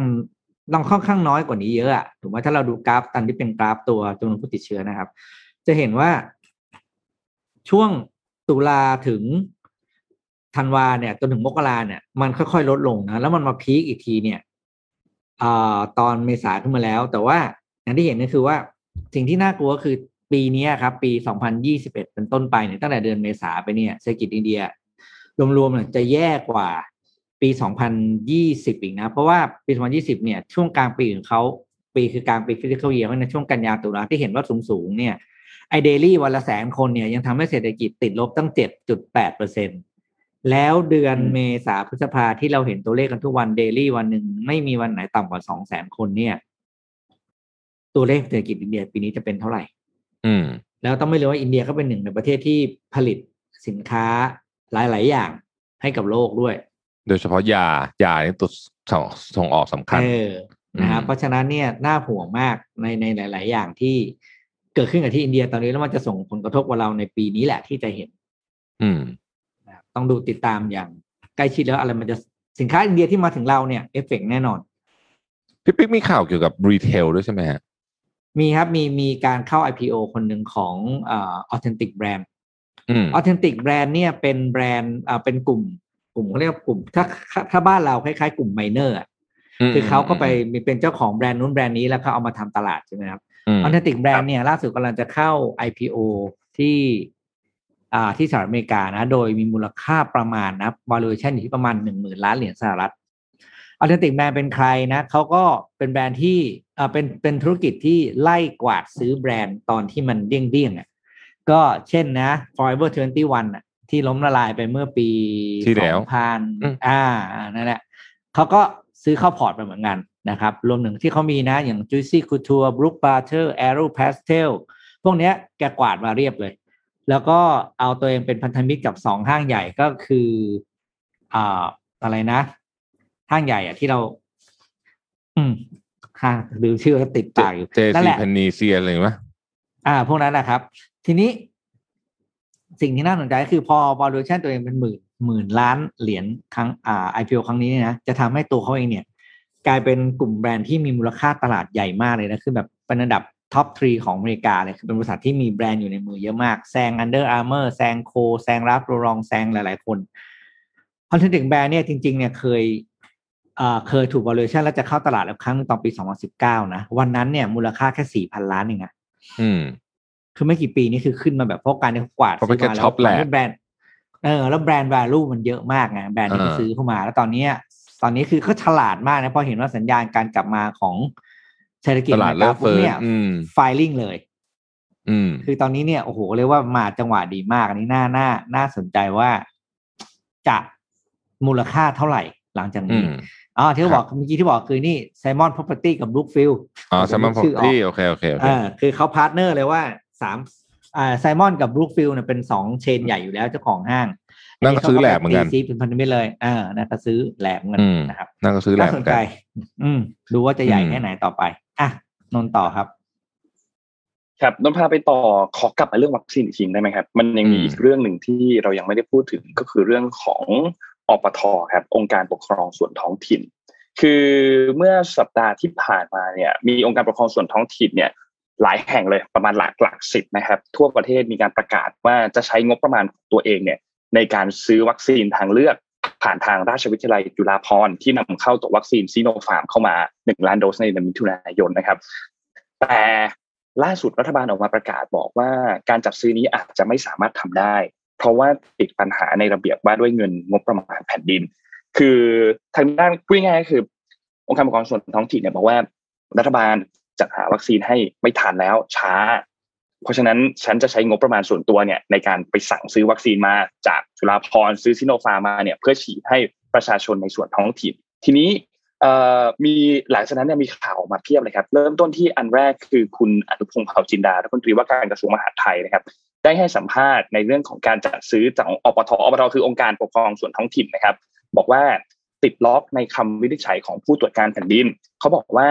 ในระยะแรกเนี่ยมีแค่รัฐเท่านั้นที่จะเป็นผู้ซื้ออปทกับภาคเอกชนไม่สามารถดำเนินการจัดซื้อโดยตรงได้ ว่าตามกฎหมายทุกรูปแบบ องค์การบริหารส่วนจังหวัดหรืออบจเทศบาล องค์การบริหารส่วนตำบลหรืออบตพัทยากทมเนี่ยสามารถซื้อวัคซีนได้เอง ต้องผ่านตัวทางด้านของส่วนของต้องผ่านกฎหมายตัวนี้ก่อนเท่านั้นถึงจะสามารถทำได้ ซึ่งผู้ตรวจการแผ่นดินเนี่ยวินิจฉัยแล้วว่าการดำเนินงานแบบนี้เนี่ย ทำไม่ได้ เพราะว่าต้องแจ้งก่อน คือต้องแจ้งให้กระทรวงมหาดไทยทราบก่อนทำการปลดล็อกไป แล้วถึงจะสามารถจัดซื้อได้ ทีนี้คุณอนุทินออกมาชี้แจงเช่นเดียวกันบอกว่ากล่าวถึงประเด็นอันนี้นะครับ บอกว่าย้ำว่าเรื่องของการจัดซื้อวัคซีนโควิด -19 เองเนี่ยไม่มีปัญหาอะไรกับหลักของกระทรวงสาธารณสุข แล้วก็จะปลดล็อกได้เนี่ยก็เป็นการตัดสินใจที่สบคต้องรับผิดชอบพูดง่ายคือจะปลดล็อกได้หรือเปล่า จะซื้อได้ไหมสบคต้องบอกว่า ซื้อได้หรือซื้อไม่ได้ แต่ถ้าพูดถึงเรื่องของวัคซีนที่ภาครัฐจัดการหรือที่กระทรวงสาธารณสุขจัดการเนี่ยจะไม่ไม่ส่งผลกระทบ เพราะเชื่อว่ามีวัคซีนเหลืออย่างแน่นอน ทีนี้ผู้สื่อข่าวก็ถามเลย เนี่ยพรุ่งนี้ซึ่งก็คือวันนี้แล้วนะเข้าวันที่หนึ่งแล้ว จะมีวัคซีนให้ฉีดไหม เพราะว่าแผนตามแผนคือฉีดวันที่เจ็ดคุณอนุทินบอกกล่าวสั้นๆแค่นี้ตอบไม่ตรงคำถามด้วยนะ บอกว่ายังไงก็มีวัคซีนฉีดให้ประชาชนแน่นอน เพราะวัคซีนทุกยี่ห้อล้วนมีประสิทธิภาพ ซึ่งก็เราก็ยังไม่ได้คำตอบอยู่ดีว่าสุดท้ายแล้วจะมีวัคซีนให้ฉีดไหมว่าแอสตราจะมาไหมหรือมีซีโนแวคมาเพิ่มไหมหรือมีตัวไหนมาเพิ่มไหมในเดือนมิถุนายนครับคือคือผมสงสัยมากเลยว่าทำไมถึงยังไม่มีใครออกมาบอกว่าวัคซีนแอสตราเซเนกาซึ่งเป็นตัวหลักของเราเนี่ย จะเข้ามาเตรียมพร้อมให้ฉีดเมื่อไหร่วันไหนอะไรอย่างเงี้ยมันไม่คือจริงๆมันโอ้ยนี่มันเหลือไม่กี่วันเนี่ยมันต้องให้เราเล่นเกมแผนต้องมาแล้วป่ะอืมนะเพราะฉะนั้นมันก็เลยมีข่าวลือออกมามากมายเลยว่า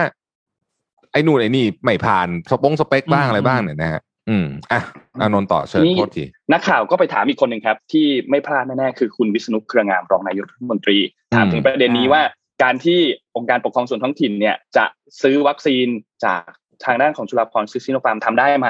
ก็ให้สัมภาษณ์บอกมาว่า เริ่มต้นว่าต้องมีสองสามประเด็นก่อนที่เราต้องทำความเข้าใจเกี่ยวกับการซื้อวัคซีนของอปทหนึ่งถ้าซื้อตรงจากผู้ผลิตไม่ว่าจะประเทศไหนหรือยี่ห้อไหนเนี่ย ซื้อไม่ได้ เพราะว่าผู้ขายเนี่ยไม่ขายให้ ไม่ใช่ว่าประเทศไทยห้ามนะ แต่ว่าสหรัฐอเมริกาจีนเองก็ห้ามหมด ถ้าจะไปซื้อจากตัวแทนจำหน่าย ที่ถ้าไม่ใช่บริษัทอาจจะทำได้ ทีนี้ตอนนี้เขาทราบแล้วว่าตัวแทนจำหน่ายที่ถูกต้องตามกฎหมายเนี่ยทุกรายมีพันธะกับผู้ซื้อแล้ว อย่างซีโนฟาร์มเนี่ยก็มีพันธะกับทางราชวิทยาลัยจุฬาภรณ์แล้วโมเดอร์นาก็มี agent แล้ว เพราะฉะนั้น agent เหล่านี้เนี่ยไม่สามารถไปขายให้คนอื่นต่อได้ เพราะฉะนั้นเหลือทางเดียวคือไปซื้อจากราชวิทยาลัยจุฬาภรณ์หรือใครก็ตามที่ทำแบบนั้น แต่จะมีปัญหาในเรื่องของการเอาเงินออกมาใช้ โดยเฉพาะอย่างกรณีของอปทที่ทราบกันว่า จะซื้อจากราชวิทยาลัยจุฬาภรณ์มันจะมีระเบียบของกระทรวงมหาดไทยอยู่ ต้องปลดล็อกส่วนนี้ก่อน ถึงจะทำการซื้อได้ และที่ผ่านมากระทรวงมหาดไทยไม่ได้ปลดล็อกส่วนนี้ เพราะว่าไม่คิดว่าจะต้องนำเงินส่วนนี้เนี่ยไปซื้อวัคซีน เพราะฉะนั้นอปทถ้าอยากจะซื้อต้องติดต่อกับกระทรวงมหาดไทย ไม่เช่นนั้นก็จะมีปัญหาที่สำนักงานตรวจเงินแห่งสำนักงานการตรวจเงินแผ่นดิน หรือว่าสตงจะตรวจสอบว่าการใช้เงินนั้นเนี่ยเป็นการใช้เงินผิดประเภท ดังนั้น อปทต้องทำให้เป็นเงินที่ถูกประเภทก่อน ก็คือให้กระทรวงมหาดไทยอนุญาต ให้ใช้เงินงบประมาณอันนี้เนี่ย เพื่อซื้อวัคซีน ส่วนกระทรวงมหาดไทยจะอนุญาตหรือเปล่า ผมไม่ทราบ อืม นี่คือที่คุณวิชนุออกมาพูดถึงตอบตั้งนานแปลว่าไม่ทราบไม่ทราบสุดท้ายก็ก็ก็ยังไม่ทราบอยู่คือปวดหัวปวดหัว จบว่าคำว่าไม่ทราบ คือมันจารย์นนพูดเหนืออาจารย์วิษณุเราก็แอบคิดในใจนะที่นนพูดว่า มันต้องดูสองสามประเด็นใช่ไหมที่อาจารย์วิษณุบอกใช่ไหมพี่คิดในใจว่าอาจารย์วิษณุที่แกเคยคิดอะไรแบบเรียบง่ายไหมจะตัดสินใจอะไรสักอย่างแกต้องแบบดูประเด็นหลายๆอย่างทุกเรื่องก่อนเปล่าอะไรเงี้ยอืมซึ่งก็ก็ก็มีทั้งข้อดีข้อเสียอืมการดูแบบอืมหลายๆประเด็นก็มีทั้งข้อดีข้อเสียก็นี่แหละฮะ คนที่ถือรับความรับผิดชอบเรื่องกฎหมายเนี่ย วิธีการวิธีการตีความของมันเนี่ย สามารถใช้เป็นเครื่องมือในการที่จะช่วยให้ทุกอย่างง่ายขึ้น หรือเป็นเครื่องมือในการทำให้ช่วยให้ทุกอย่างยากขึ้น ได้ทั้งสองอย่างนะฮะ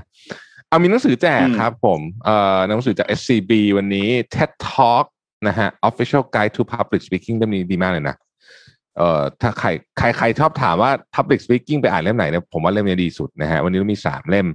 นะครับนนท์คิดคำถามหน่อยได้ไหมว่า อยากจะแจกเรื่องอะไรดี แต่ว่าก่อนจะได้ครับระหว่างนนท์คิดคำถามเนี่ยพาทุกคนไปเรื่องโอลิมปิกหน่อยพี่ปิ๊กโอลิมปิกจะได้จัดไหมครับ เหลืออีกยี่สิบเออไม่ใช่ไม่ใช่ เดือนกว่าๆเอง เอาไงดีโอลิมปิกเขานะฮะไถอยมีข่าวมาจากโตเกียวพราะาเขาไม่ถอยครับ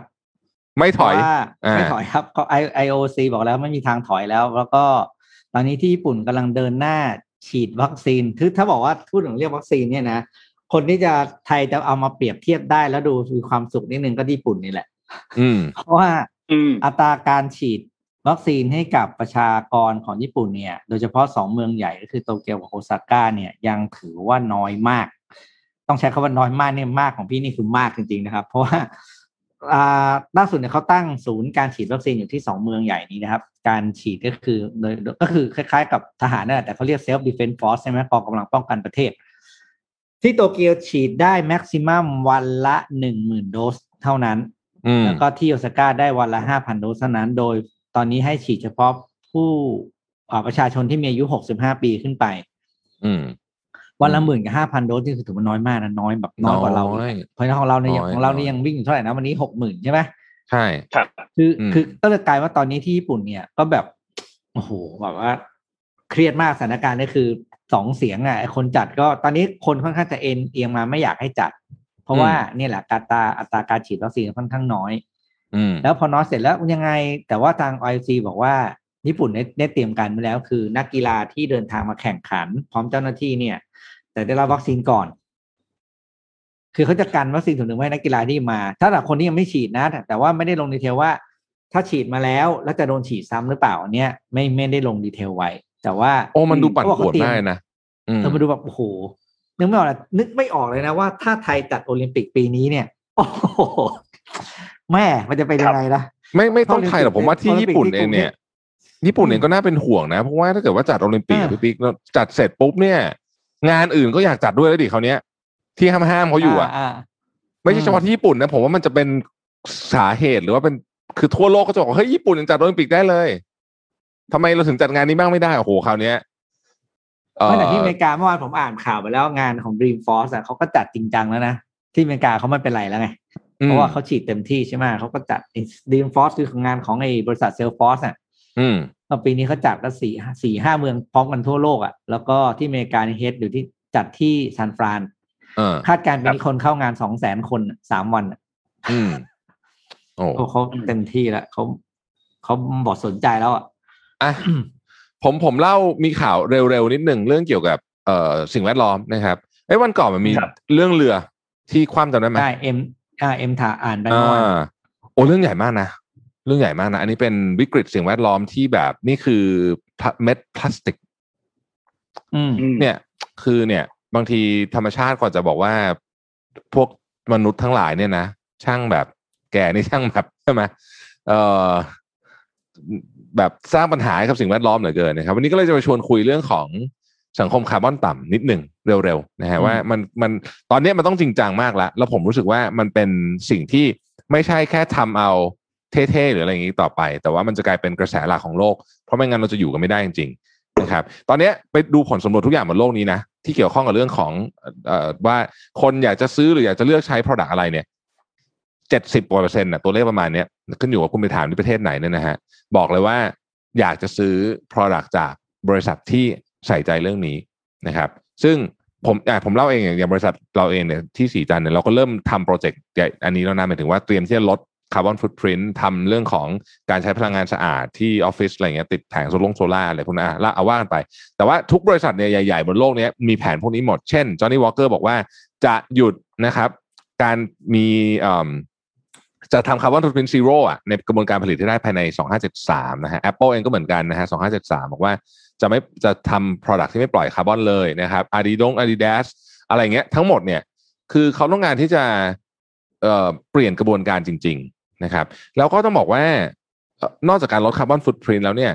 ไอการทำแบบนี้เนี่ยมันทำให้ Product น่าสนใจ เพราะมันจะมีสิ่งที่เรียกว่าcarbon label carbon label เนี่ยระบุถึงก๊าซเรือนกระจกของผลิตภัณฑ์นั้นๆนะครับที่ที่ผลิตภัณฑ์นั้นปล่อยมาในกระบวนการผลิตหรือ whatever เนี่ยไออันเนี้ยคนเริ่มสนใจละนะคนเริ่มสนใจละ เหมือนกับฉลากแคลอรี่อะใช่ไหมตอนแรกๆออกมาก็คนก็ไม่ค่อยสนใจอะไรไม่รู้ตอนนี้นี่เป็นประเด็นหลักเลยนะ เวลาจะดูเนี่ยคุณต้องดูก่อนว่าไอ้แคลอรี่เท่าไหร่นะครับเพราะฉะนั้นคนตื่นตัวเรื่องสิ่งแวดล้อมมากขึ้นนะครับ ธุรกิจก็ควรให้ความสำคัญมากขึ้น ผมเอ่อให้คุยเรื่อง guideline นิดนึงแล้วกันว่าจะทำยังไงดีที่อยากเริ่มนะครับหนึ่งคุณต้องสำรวจ carbon footprint ของผลิตภัณฑ์เราก่อนนะฮะสอง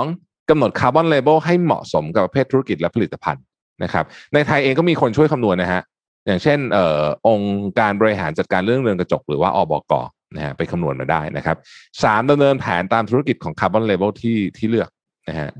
สี่ก็คือว่าสื่อสารกลุ่มเป้าหมาย อันนี้สำคัญ คือต้องมีเรื่องให้คุยอะเพราะฉะนั้นคุยก็ต้องคุยแบบแบบแบบมีหลักฐานว่าเอ้ยเราลดได้จริง ๆ นะครับการที่ผู้บริโภคคนสำคัญเรื่องของคาร์บอนฟุตพิ้นเนี่ย อีกหน่อยไอ้เรื่องเนี้ย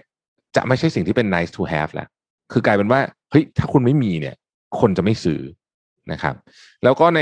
ในฐานะที่เราเองก็อีกฝั่งหนึ่งเราก็เป็นผู้บริโภคด้วยเนี่ยนะครับ การที่เราสนับสนุนกิจการหรือธุรกิจเหล่านี้ที่เป็น carbon friendly หรือว่า eco friendly เนี่ย ก็แน่นอนฮะมันก็จะช่วยให้สภาวะโลกร้อนของเราเนี่ยชะลอขอใช้คำว่าชะลอแล้วกัน เวลามีคนบอกว่าสภาวะโลกร้อนดีขึ้นนี่ผมไม่ค่อยแน่ใจมันจะดีขึ้นได้หรือเปล่าแต่ว่าเอาว่าชะลอนะฮะแล้วก็เราเองก็ต้องเปลี่ยนวิถีการใช้ชีวิตด้วย ลดการใช้ เอ่อไออะไรที่มันไม่จำเป็นนะครับ รวมถึงอาหารด้วยนะ อย่างสมมุติว่าอาหารอย่างเงี้ย คือฟู้ดเวสก็เรื่องใหญ่ ก็คุณก็ต้องปรับเปลี่ยนพฤติกรรมเช่นกันนะครับ วันก่อนเนี่ยผมเพิ่งเห็นข่าวหนึ่งขอขอแถมนิดนึงญี่ปุ่นน่ะญี่ปุ่นจอมคิดเรื่องพวกนี้แล้วเขาบอกว่าเวลาแล่ปลามันปลามันเสียเยอะนึกออกไหมคุณแล่ปลาเองอะที่บ้านอะ มันมีของทิ้งเยอะ วิธีการของญี่ปุ่นก็คือว่าเขาเอาปลาเนี่ยเศษปลาพวกนั้นเนี่ยมาอัด เป็นก้อนโดยไม่มีแอซิดสีไม่มีกาวอะไรเลยนะครับ อัดออกมาเป็นลูกเต๋าแล้วก็ให้คุณเอาไปคุกได้เลย คือเอามาจากพอเขาแล่หมดแบบทั้งตัวหมดไม่ไม่มีเหลือเลยเนี่ยนะฮะก็ช่วยลดเรื่องฟู้ดเวสได้นะครับ ก็ขอบคุณข้อมูลจาก SCB EIC นะครับ เรื่องนี้สำคัญนะ เพราะว่าเดี๋ยวจะกลายเป็นวิกฤตต่อจากโควิดนะฮะโลกร้อนเนี่ย อืม ครับ ไปต่อกันที่เรื่องของงบประมาณ 2,565 กันดีกว่าครับ เราเอาภาพแรกก่อนก็คือ เราดูกันก่อนว่า ในงบประมาณปีพศ2 5 6 5นนแจกของแจกของอ๋อแจกของแจกของอะไรดี เออขอคิดก่อน อยากเห็นอะไรหนึ่งก็ประมาณหกห้าได้ไหมไม่ทันแล้วล่ะแต่ว่าถามไปเล่นๆเราไม่ทันละ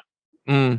อ่า เอางี้ก่อนงบประมาณหกห้าตอนนี้เนี่ย มันยังไม่แน่ว่าจะถูกโหวตผ่านหรือเปล่า คุณอยากเห็นการเปลี่ยนแปลงอะไรของงบประมาณหกห้าจากการอภิปรายเมื่อวานนี้แล้วกัน เมื่อวานนี้มีการอภิปรายมาพอสมควรละซึ่งนี่คำถามบรรยายสิบคะแนนเลยเนี่ย เรื่องอะไรก็ได้นะเรื่องอะไรก็ได้คำถามยาวเลยนะฮะเออเรื่องอะไรก็ได้เอาสักหัวข้อหนึ่งสิ่งแวดล้อมงบวิทยาศาสตร์งบสาธารณสุขอยากเห็นการเปลี่ยนแปลงอะไรบ้างเดี๋ยวอาจจะมีคนโพสต์มาประมาณสิบพารากราฟครับมานี้อะมางบประมาณว่าไงฮะงบประมาณเนี่ยมันวงเงินทั้งหมด 3.1 ล้านล้านบาทในปี 2565 นะครับเขาจะมีการกำหนดพิจารณากัน 3 วัน เริ่มต้นเนี่ยคือเมื่อวานนี้คือวันที่31พฤษภาคม ยิงยาวไปจนถึงวันพรุ่งนี้คือวันที่ 2 มิถุนายน เวลาอภิปรายรวมทั้งหมดก็คือท่านประธานฝ่ายค้านแล้วก็ฝ่ายที่เป็นฝ่ายรัฐบาลเนี่ยรวมกันแล้วทั้งหมดเนี่ย 47 ชั่วโมงกับอีก 30 นาทีนะครับ โดยตอนนี้เนี่ยเขามีการเปิดงบมาละ เราเอาท็อป 10 มาให้ว่าท็อป 10 กระทรวงที่ได้รับการจัดสรรงบประมาณมากที่สุดใน ปี 65 เนี่ยคืออะไร อันดับ 10 ก่อน อันดับ 10เนี่ยได้เงินไปทั้งหมดหน่วยเป็นล้านบาทนะครับ2 8 0 0 0 0ไอ้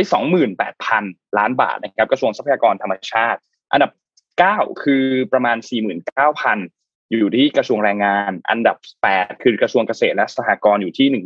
0 0อันดับเจ็ดคือกระทรวงการอุดมศึกษาอยู่ที่หนึ่งแสนสองหมื่น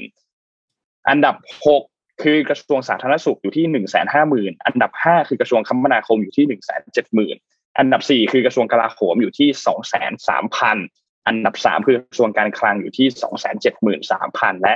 อันดับสองคือกระทรวงมหาดไทยอยู่ที่สามแสนหนึ่งหมื่นหกพันและอันดับหนึ่งคือกระทรวงศึกษาธิการอยู่ที่สามแสนสามหมื่นสองพันนะครับ ซึ่งทั้งหมดนี้เป็นหน่วยล้านบาทนะ ทีนี้เมื่อวานนี้เนี่ยเขาก็มีการอภิปรายก่อนแน่นอนเริ่มต้นด้วยท่านนายกครับท่านนายกก็อภิปรายก่อนเลยว่าโอเคงบประมาณเนี่ยใช้เวลาประมาณหนึ่งชั่วโมงครึ่งงบประมาณปีหกห้าจะแบ่งเป็นอะไรบ้างยี่ยี่ยี่ยี่ยี่ทีนี้ท่านนายกบอกว่าข้อมูลที่อยู่ในมือเนี่ยนะครับ คืองบประมาณเนี่ยลดลงจากปีก่อนอยู่ที่ประมาณหนึ่งแสนแปดหมื่นเก้าพันล้านบาทนะครับคิดเป็นประมาณห้าจุดหกหกเปอร์เซ็นต์นะครับ ตั้งงบขาดดุลบัญชีอยู่ที่เจ็ดแสนล้านบาทนะครับ ซึ่งอยู่บนฐานที่คาดการณ์ว่าเศรษฐกิจในปี 64 คือปีนี้เนี่ยมีโอกาสจะขยายตัวอยู่ที่ประมาณ 2.5 ถึง 3.5เปอร์เซ็นและปี 65 คาดว่าจะขยายตัวอยู่ที่ประมาณ 4 ถึง5เปอร์เซ็นตนะครับ ทีนี้ข้อมูลโดยสรุปเนี่ยนะครับ ก็คือจัดงบประมาณมาเนี่ย ตอนนี้เนี่ยก็แบ่งเป็น 6 อย่างก็คือความมั่นคง การสร้างความสามารถในการแข่งขัน การพัฒนาและเสริมสร้างศักยภาพทรัพยากรมนุษย์ การสร้างโอกาสและความเสมอภาคทางสังคม การสร้างการเติบโตคุณภาพชีวิตที่เป็นมิตรต่อสิ่งแวดล้อม การปรับสมดุลระบบการบริหารจัดการภาครัฐ และรายจ่ายค่าดำเนินการของภาครัฐนะครับ ทีนี้ก็จำแนกเป็นตามนี้ ทีนี้เมื่อวานนี้เนี่ย พอหลังจากที่นายกแถลงมาเสร็จปุ๊บก็ไปดูกันที่ดีเทลต่างๆ อันแรกคือปมแรกคือตัดงบกระทรวงสาธารณสุขครับ งบกระทรวงสาธารณสุขลดลงจากปีที่แล้วเนี่ย ประมาณ4ี่พันล้าน แต่ที่น่าสนใจกว่านั้นก็คือ มันน้อยกว่าในปี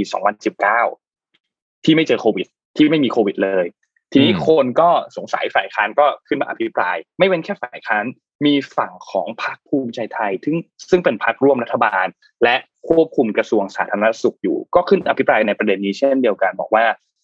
คือในณสถานการณ์ตอนนี้ที่มีโควิดแรงๆอยู่เนี่ยแตกกลับตัดงบสาธารณสุขออกไปอีก ไม่ว่าจะเป็นเรื่องของเงิน เออพี่เสริมนนนิดหนึ่งคือ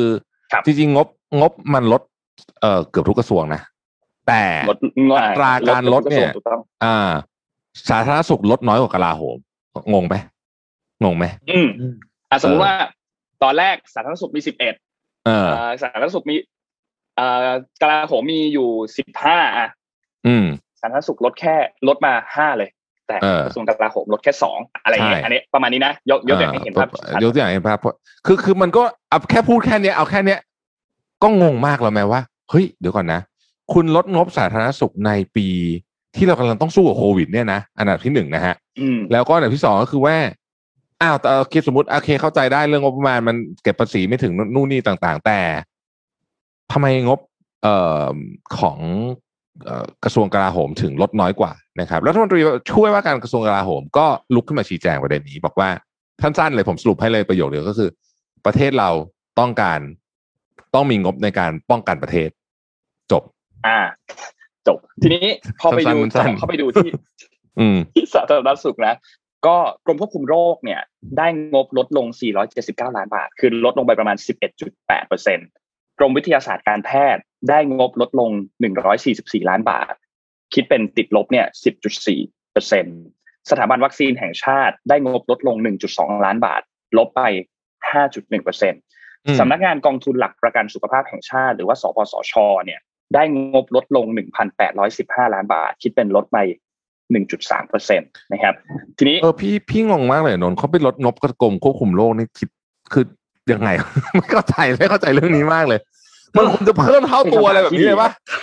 เขาเห็นว่าประชาชนดูแลตัวเองได้แล้วมั้งเฮ้ยอ่าทีนี้ ทีนี้พอคนไปดูกันว่า อะแล้วกระทรวงกลาโหมล่ะ เป็นยังไงบ้าง กระทรวงกลาโหมเนี่ย ได้งบก็ลดลงนะครับแต่โอเค แต่ว่ากระทรวงกลาโหมงบประมาณเนี่ยมากกว่าสาธารณสุขอยู่แล้ว ตั้งแต่ก่อนหน้านี้แล้วนะ คือมากกว่าประมาณห้าหมื่นล้านบาทนะครับ คนคุณสมพงษ์อมรวิวัฒน์สสจากพรรคเพื่อไทย ซึ่งเป็นผู้นำฝ่ายค้านในสภาเนี่ยก็ถามว่า ตอนนี้เรากำลังต่อสู้กับโควิดยังไงนะครับ เราจะเอายุทธปกรณ์ไปต่อสู้หรอ ไม่เข้าใจว่าทำไมถึงเป็นแบบนั้น นายกไม่ได้ยินเสียงประชาชนที่ร้องระงมเลยหรือ หรือแค่คิดจะรักษาอำนาจต่อไปทำประโยชน์ให้พวกพ้อง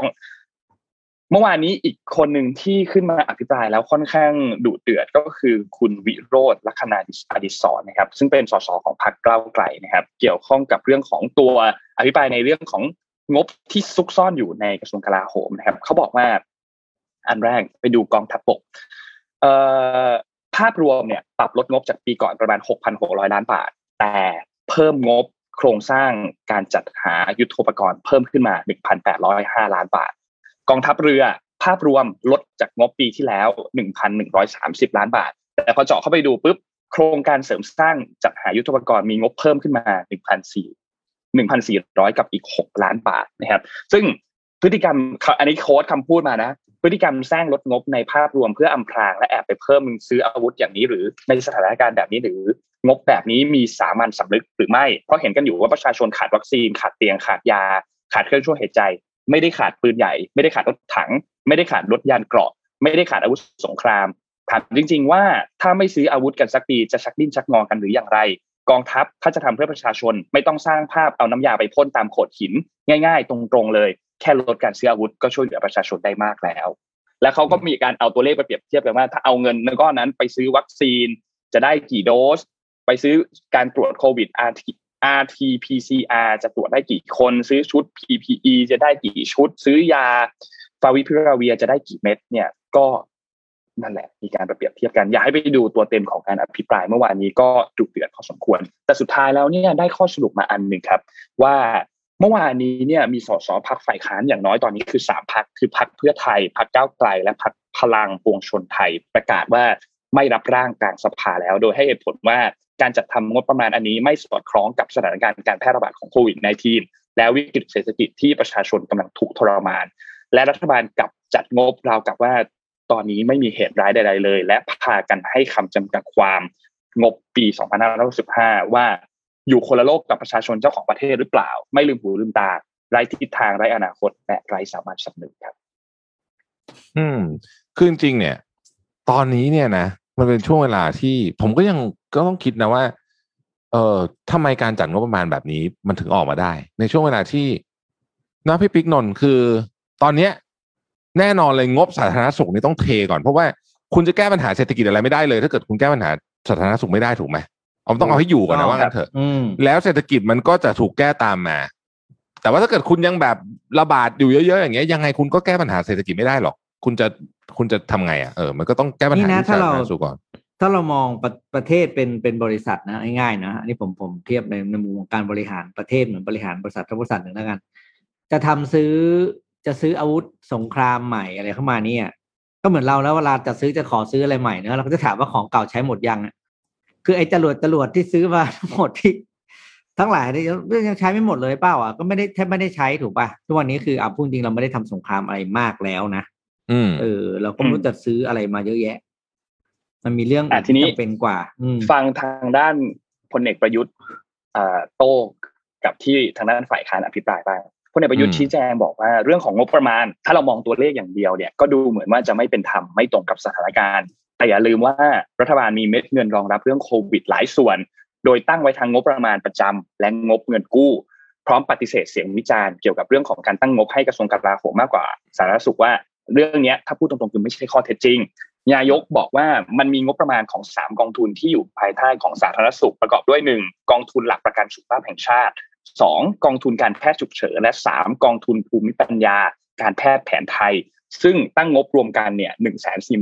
7 4 1ล้านบาท เมื่อรวมกับงบของสาธารณสุขอยู่ที่1 5 3 9 4 0ล้านบาทเนี่ยก็มีงบประมาณอยู่ที่295,681ล้านบาท เมื่อเทียบกับ ปี 2564 ลดลงเพียงแค่ 5,930 ล้านบาท หรือลดลงประมาณ 1.7%เท่านั้น เช่นเดียวกับเรื่องของวัคซีนพลเอกประยุทธ์บอกว่ามีทั้งแผนหลักแผนรองแผนฉุกเฉิน ซึ่งคาดว่าตอนนี้เนี่ยการส่งมอบวัคซีนน่าจะเป็นไปตามกำหนด ไม่น่าจะมีปัญหาอะไร และวัคซีนที่จัดหาโดยรัฐบาลก็คือซีโนแวคกับแอสตราเซเนกาเนี่ยรวมถึงวัคซีนทางเลือกที่ผ่านราชวิทยาลัยจุฬาภรณ์ก็ไม่น่าจะมีปัญหาอะไร และยืนยันว่าในเดือนมิถุนายนจะมีวัคซีนเข้ามาอย่างเพียงพอ ทั้งวัคซีนทางเลือก และวัคซีนที่รัฐบาลจัดหา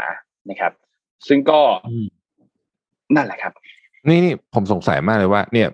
ถ้าสามสิบมิถุนายนเนี่ยสามสิบวันต่อจากนี้เนี่ยเขาส่งมอบวัคซีนไม่ได้หกจุดสามล้านโดสอย่างที่อย่างที่อย่างที่ทุกคือต้องใช้คำว่า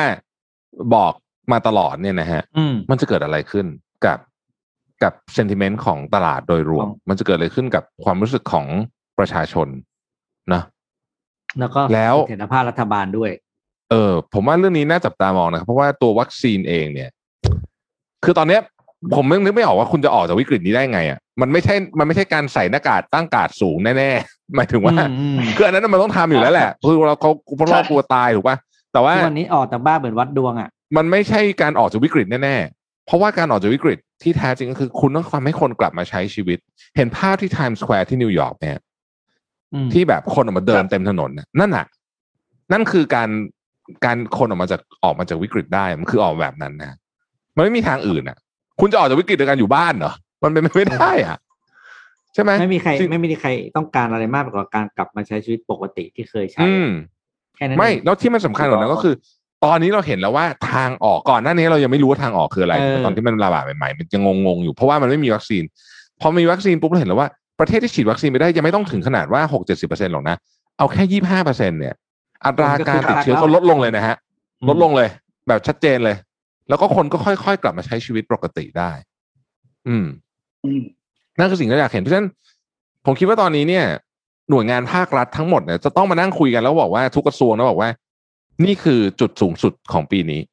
เพราะปีถ้าเป็นปีปกติโอเค คุณจะซื้อนู่นซื้อนี่อะไรก็เข้าใจได้แหละ แต่ว่าปีนี้เนี่ย มันเป็นปี ที่ไม่ปกติมาก ๆเลยนะ ใช่ไหมอืมอืมครับ ไม่มีอะไรปกติเลยตอนเนี้ย นะฮะ โอ้ยพูดแล้วเหนื่อย อ่า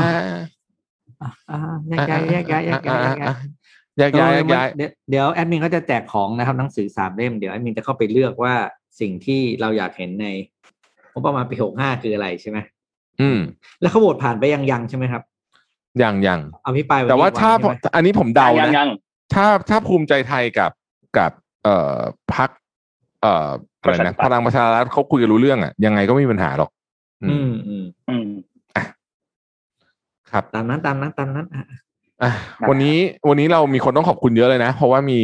เอ่ครับออะเชิญนนท์เลยฮะ โซโล่เลยครับ วันนี้เรามีสปอนเซอร์ใหม่ ถ้าใครที่ดูอยู่แล้วอาจจะเห็น tagline ข้างล่างนะ เพราะว่ามีสปอนเซอร์ขึ้นมาใหม่นะครับ เราเริ่มต้นขอบคุณก่อนจากผู้สนับสนุนใจดีอย่าง t o c a d e r o t a นะครับ ผู้แทนจำหน่ายนาฬิกา o r i s อย่างเป็นทางการที่ให้การสนับสนุน Mission Daily Report มาอย่างยาวนานแล้วก็ขอให้อยู่กับเราไปนานๆอย่าลืมว่าเขาเปิดตัวนาฬิการุ่นใหม่ด้วยนะครับ That w a t นะครับ ก็ฝากดับเอาภาพขึ้นมาให้เราดูอีกทีหนึ่งถ้าใครสนใจนาฬิกาดีๆเนี่ยก็ เข้าไปชมรายละเอียดสินค้ากันได้ที่ Facebook ของ t o c a d e r o t a เราจะกดให้นะครับ T R O C A D E R O T I M E t o c a d e r o t a นะครับ แล้วก็แน่นอนครับ ขอบคุณ SCB ผู้สนับสนุนใจดีของเราที่เรียกได้ว่าแทบจะเป็น f o u เดอร์ร่วมกับรายการ Mission Daily Report ด้วยแล้วนะครับเพราะว่าอยู่ด้วยกันมานานมากๆ แล้วก็สุดท้ายครับ ขอบคุณลูกค้าท่านใหม่ของเรานะครับ AIS Business 5G Your Trusted Smart Digital Partner ครับที่เป็นลูกค้าใหม่ล่าสุดของเราน้องครับใหม่นะครับ ก็ ฝาก AIS ไว้ด้วยนะครับอืมขอบคุณผู้ฟังทุกท่านด้วยนะครับ ที่ติดตาม Mission Daily Report นะครับพรุ่งนี้วันเดี๋ยวที่สองเดี๋ยวเดี๋ยวเดี๋ยวเรามาดูกันคเดี๋ยรัวบเดี๋ยวว่าเดี๋ยวมีข่าวอะไรเพิ่มเติมครับโปรปักอินฮะโปรปักอินด้วยเหมือนกันที่สนับสนุนอุปกรณ์นะครับอ่าอ่ามาให้เราโอ้นะฮะเพราะว่า เอ่อเพราะว่าตอนแรกเราบอกว่าอุปกรณ์มันสมัยมือไม่ค่อยดีนะก็ต้องขอบคุณพี่ปิ๊กที่ช่วยเอ่อประสานงานด้วยนะครับ ใครที่พี่เอ่อเอ่อเนี่ย ไม่ทราบนะพี่ปิ๊กก็ทำตอนนี้ไปช่วยโปรปักอินใช่ไหมพี่ปิ๊กใช่ครับ ใช่ครับ อืมนะฮะก็ใครหาหูฟังหาไมค์หาเครื่องเสียงอยากเรียนรู้เรื่องการแต่งเพลงก็ไปที่ Pro Plug In ได้นะครับอืมอยากเป็นดีเจอะไรอย่างเงี้ยนะครับไปได้นะอ่าใช่เอ่อฝีมือเก่งไม่เก่งไม่สำคัญ อุปกรณ์อุต้อปงดีกรณ์ก่ต้ออนงมาก่อนถูกต้องครับถูกต้องครับอุปกรณ์ต้องมาอุปกก่รอนณ์ต้องดีไว้ก่อนฮะอุปกรณ์ต้องดีไว้ก่อนนะฮะแล้วเดี๋ยวทุกฝีอย่ามืงอฝีเดี๋ยวฝีมือว่ากันทีหลัง ฝีมือมันหัดกันได้ไงถูกต้เหองมือนทักษะไงแต่อุปกรณ์มันหัดกันไม่ได้อ่าโอเคโอเคโอเคโอเคใช่ไหมได้ได้ได้ต้องมาโอเคเอาไปเอาเอาแท็กไลน์นี้ไปใช้ได้นะฮะอ่าครับโอเคนะครับชอบชอบชอบชอบชอบขอบคุณขอบคุณสปอนเซอร์ทุกท่านเอาละแล้วก็ขอบคุณท่านผู้ฟังอืมทุกท่านที่อยู่กันมาจนถึงตอนนี้นะฮะโอ้โหนี่แปดโมงจะครึ่งแล้วไปอัดอีกรายการหนึ่งก่อนนะฮะใช่ครัแล้วเดี๋ยวเราพบกันใหม่วันพรุ่งนี้พรุ่งนี้พรุ่งนี้ไม่หยุดใช่ไหมครับอ๋อโอเคโอเคพรุ่งนี้พไม่รุ่งหยุนี้ดครับนะครับอะโอเคครับ สวัสดีนะครับครับสวัสดีครับ สวัสดีครับ Mission Daily Report